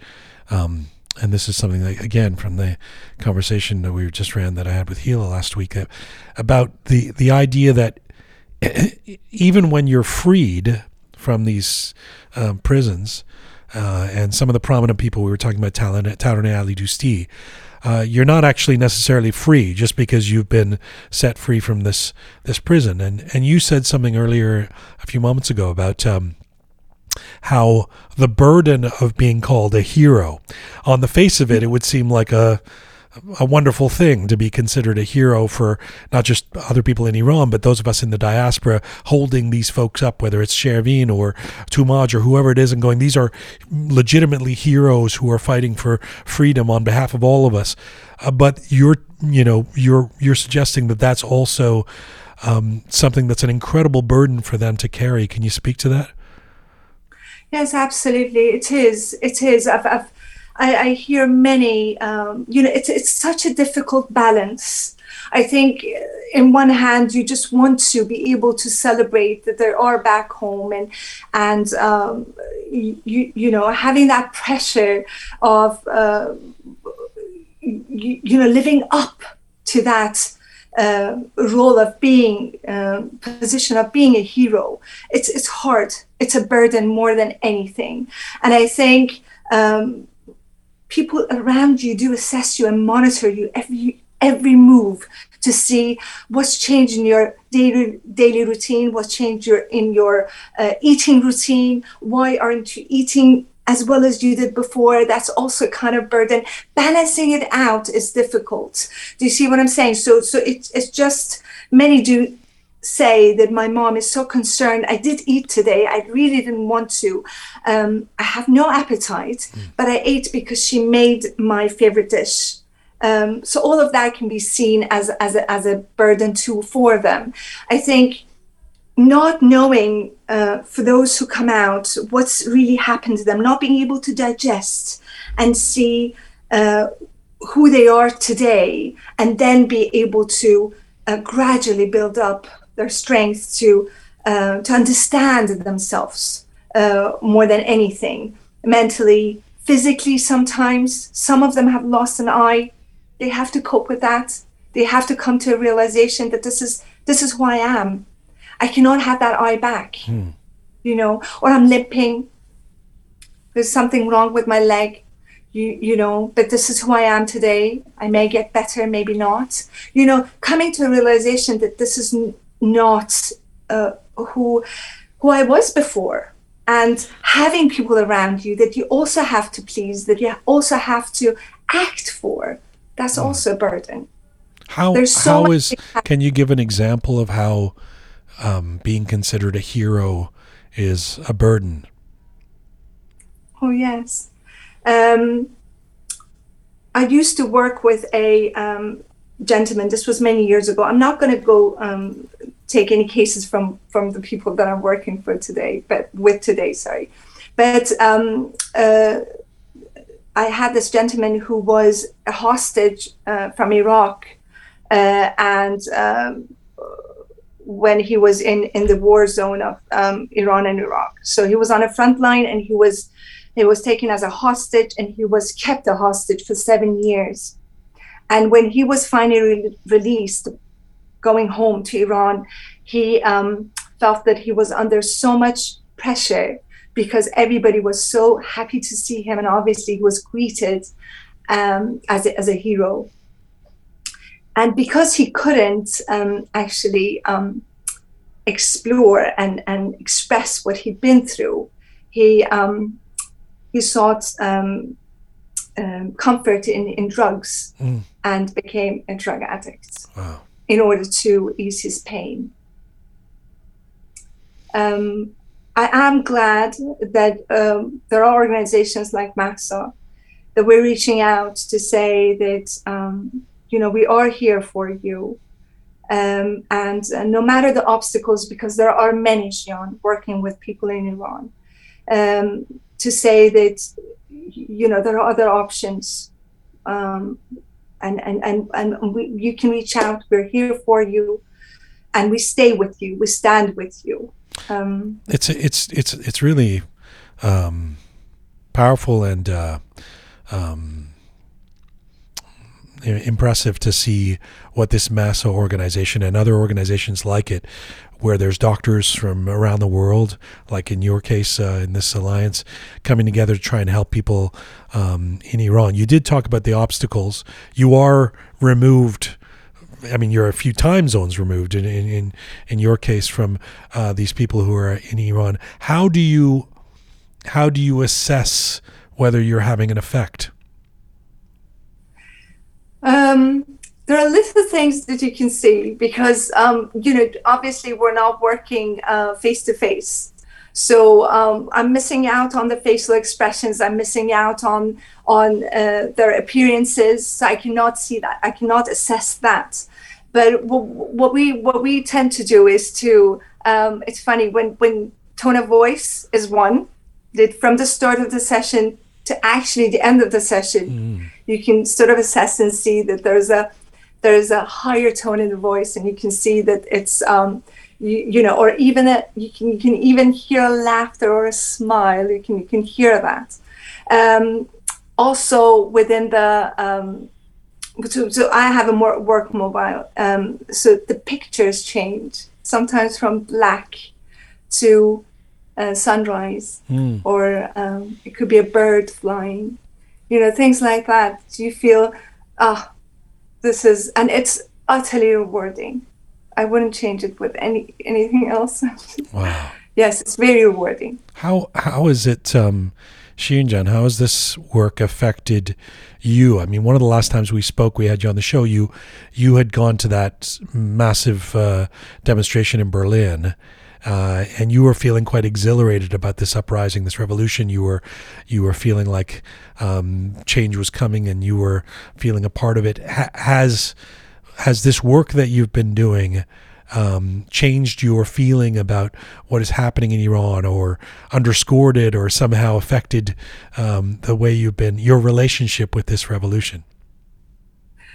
I think that I, uh, you know, many times when I work with uh, with patients in Iran, I just feel that I, I hear myself in my head saying that this will come to an end. So I'm still very hopeful about it, and I feel that um, you know my work is also a um, what is it? Mubaraze it's it's a fight. It's a fight to say no you, you know you, you cannot do this. You cannot break her or him. This is um, this is a person with an open mind who's very strong um, minded um, you know and and and i do see that i do see ojan i i saw um uh, I was working with someone from the most, you can work with someone from the most religious families in the most religious cities, and you feel, oh my God, you can see, you can see life, and you can mm. see her being alive, and you can hear her ideas, and you can think, oh my God, there's hope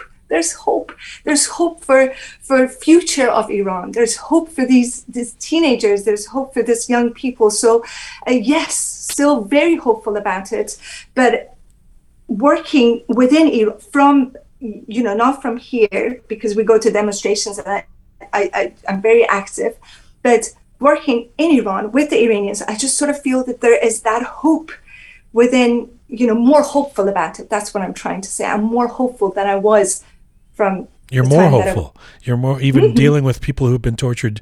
You're more hopeful. That's a, that's a, that's quite amazing. Um, do can I just ask you? I mean, how this is obviously volunteer work. You, there's no um, material gain to be uh, doing the kind of work that all those involved in the mass organization are doing. Doctors from around the world. Um, how do you balance this in terms of your own schedule? Have you put have you put a certain amount of time aside each week for your regular paid clients in in London, and then uh, you you do this on the on the side, and then you do your demonstrations and writing a book. And I mean, tell tell me where this fits into your current schedule. Sure, I, I start really early in the mornings, so that's what I do. I start early in the morning, so um, in Iran, if you start around six thirty, then then um, you know it's almost like 10 o'clock in the morning and that's that's what you do. Um, i start early and i fit that into my mornings and then i go back to my paid work. And uh, yes there's a lot of work with the with the book too. Um, every little thing needs signature and approval and everything else. So so yes i uh, my during the day daytime until the afternoon i try to i walk my dog. So that's mm. my my um, your respite, you know, clearing my head. Um, and then um, I do I do set time for yoga. I do set time for Pilates, um, uh, and uh, the demonstrations give you um, energy. So I do little little bits and pieces, but but um, we also do um, weekly meetings with MAHSA. Most of them are based in America, so some some meetings can start from eleven o'clock at night right. and carry on until until late. But so far, so good. It doesn't. I manage well. I, does it ever get? To, does it ever get too much for you, or you sort of think I, I can't um, handle this? I mean, that, yeah. not not not the does, not, not yeah. just the crowded schedule. I mean the impact of the traumatic stories and stuff. Although I uh, I guess that's part of your job, so you're used to it. But yeah, I am I am used to it. I think uh, if if you would, yes, I I um, probably um, do have to balance it out a little bit. Um, I can't say no. So sometimes when I feel that there are meetings that I I cannot attend, um, I do say that I'm sorry, this is too late at night for me. I need my rest. Right. So I can do that. Many times I have to fight for it. I have to be honest because they do say we, we never sleep yeah. or, um, you, you know, but I, I, I have to. I just have to in order to be able to cope. Okay, just a, a, fi- a final question to you. Uh, yeah. uh, at this moment, at least, uh, I mean, we'll continue to uh, talk over the, the weeks and months, I'm sure, but um, you know, you've been doing this for years. This is your job. You've been dealing with people who are in dangerous mm, places, who people who have been uh, tortured, people in war zones. Um, but I'm curious if this is feels different for you somehow um, maybe because of your background, maybe because of your own in, investment in this this uprising, this revolution, maybe because of your own desires for for wanting change in Iran. Uh, the answer maybe it, it isn't. It's the same as it always has been when you were dealing with that uh, the person who had been in prison in Iraq uh, uh a few years ago, etc. But uh, tell me, is is it does it does this feel somehow different this time? Um it does. It does feel different. I um, feel that um, I feel that my heart is is um, is in it, so that I can um, you know that I can I need to monitor myself more. I need to assess myself more. I need to assess that I countertransference and what's been projected into me more, and then you know that uh, it feels more. Therefore, you have to watch out more. Um, you know, like for instance, they wait for, for a week to get to that appointment, to that session, and there's no internet. Oh. Um, so I feel sometimes like say I'm very band restricted. I'm uh, I do a psychoanalytical work, so therefore yes, I'm very boundaried, um, and uh, you can hear yourself in your head and in your heart saying that maybe I can offer him or her a session later in the day. So even thinking that means that you know I need to monitor myself ah. more. It hasn't happened, but even hearing that, so I need to monitor myself more. I need to wa- watch out more. Um, so yes, assessing and monitoring right, right. all this, maintaining your own boundaries. My heart yeah. in it more again. I, I, I, sorry, I said that was the final question. This is actually the final question. I should have asked you earlier. I'm curious. How, how do people inside Iran, those who need help, how are they finding you? How are they finding Mahsa, the organization? So what we're doing is that, like you, uh, offering um, you know a, an interview. So um, I was on Manoto TV uh, twice talking about Mahsa. I think the doctors, Dr. Kamyar and Dr. Arash are doing their best. Um, I think there's a TV uh, production company with um, Mr. Dariush Eghbali, so they're doing a lot of work with him in order to raise awareness about uh, the triage number and website to say here we are. Uh, and therefore, that's how they come through to us. So they they actually um, contact uh, the triage and they give a short, brief description, um, background of themselves and why they would need psychological help, right. where I'm in that department, and um, the cases would come through without any names, any uh, personal information about them.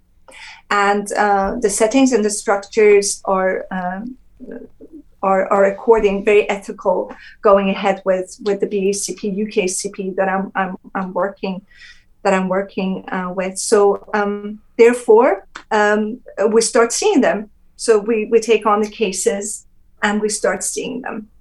Uh, has yes, ever, I, was, I was going to say, as ever, you know, even even having said that, when they first come to you, sometimes they don't want to say anything. They don't even want to give their name. They don't want to. They're still taking that first step of reaching out. So there's probably countless numbers who aren't even taking that step, right? Yes.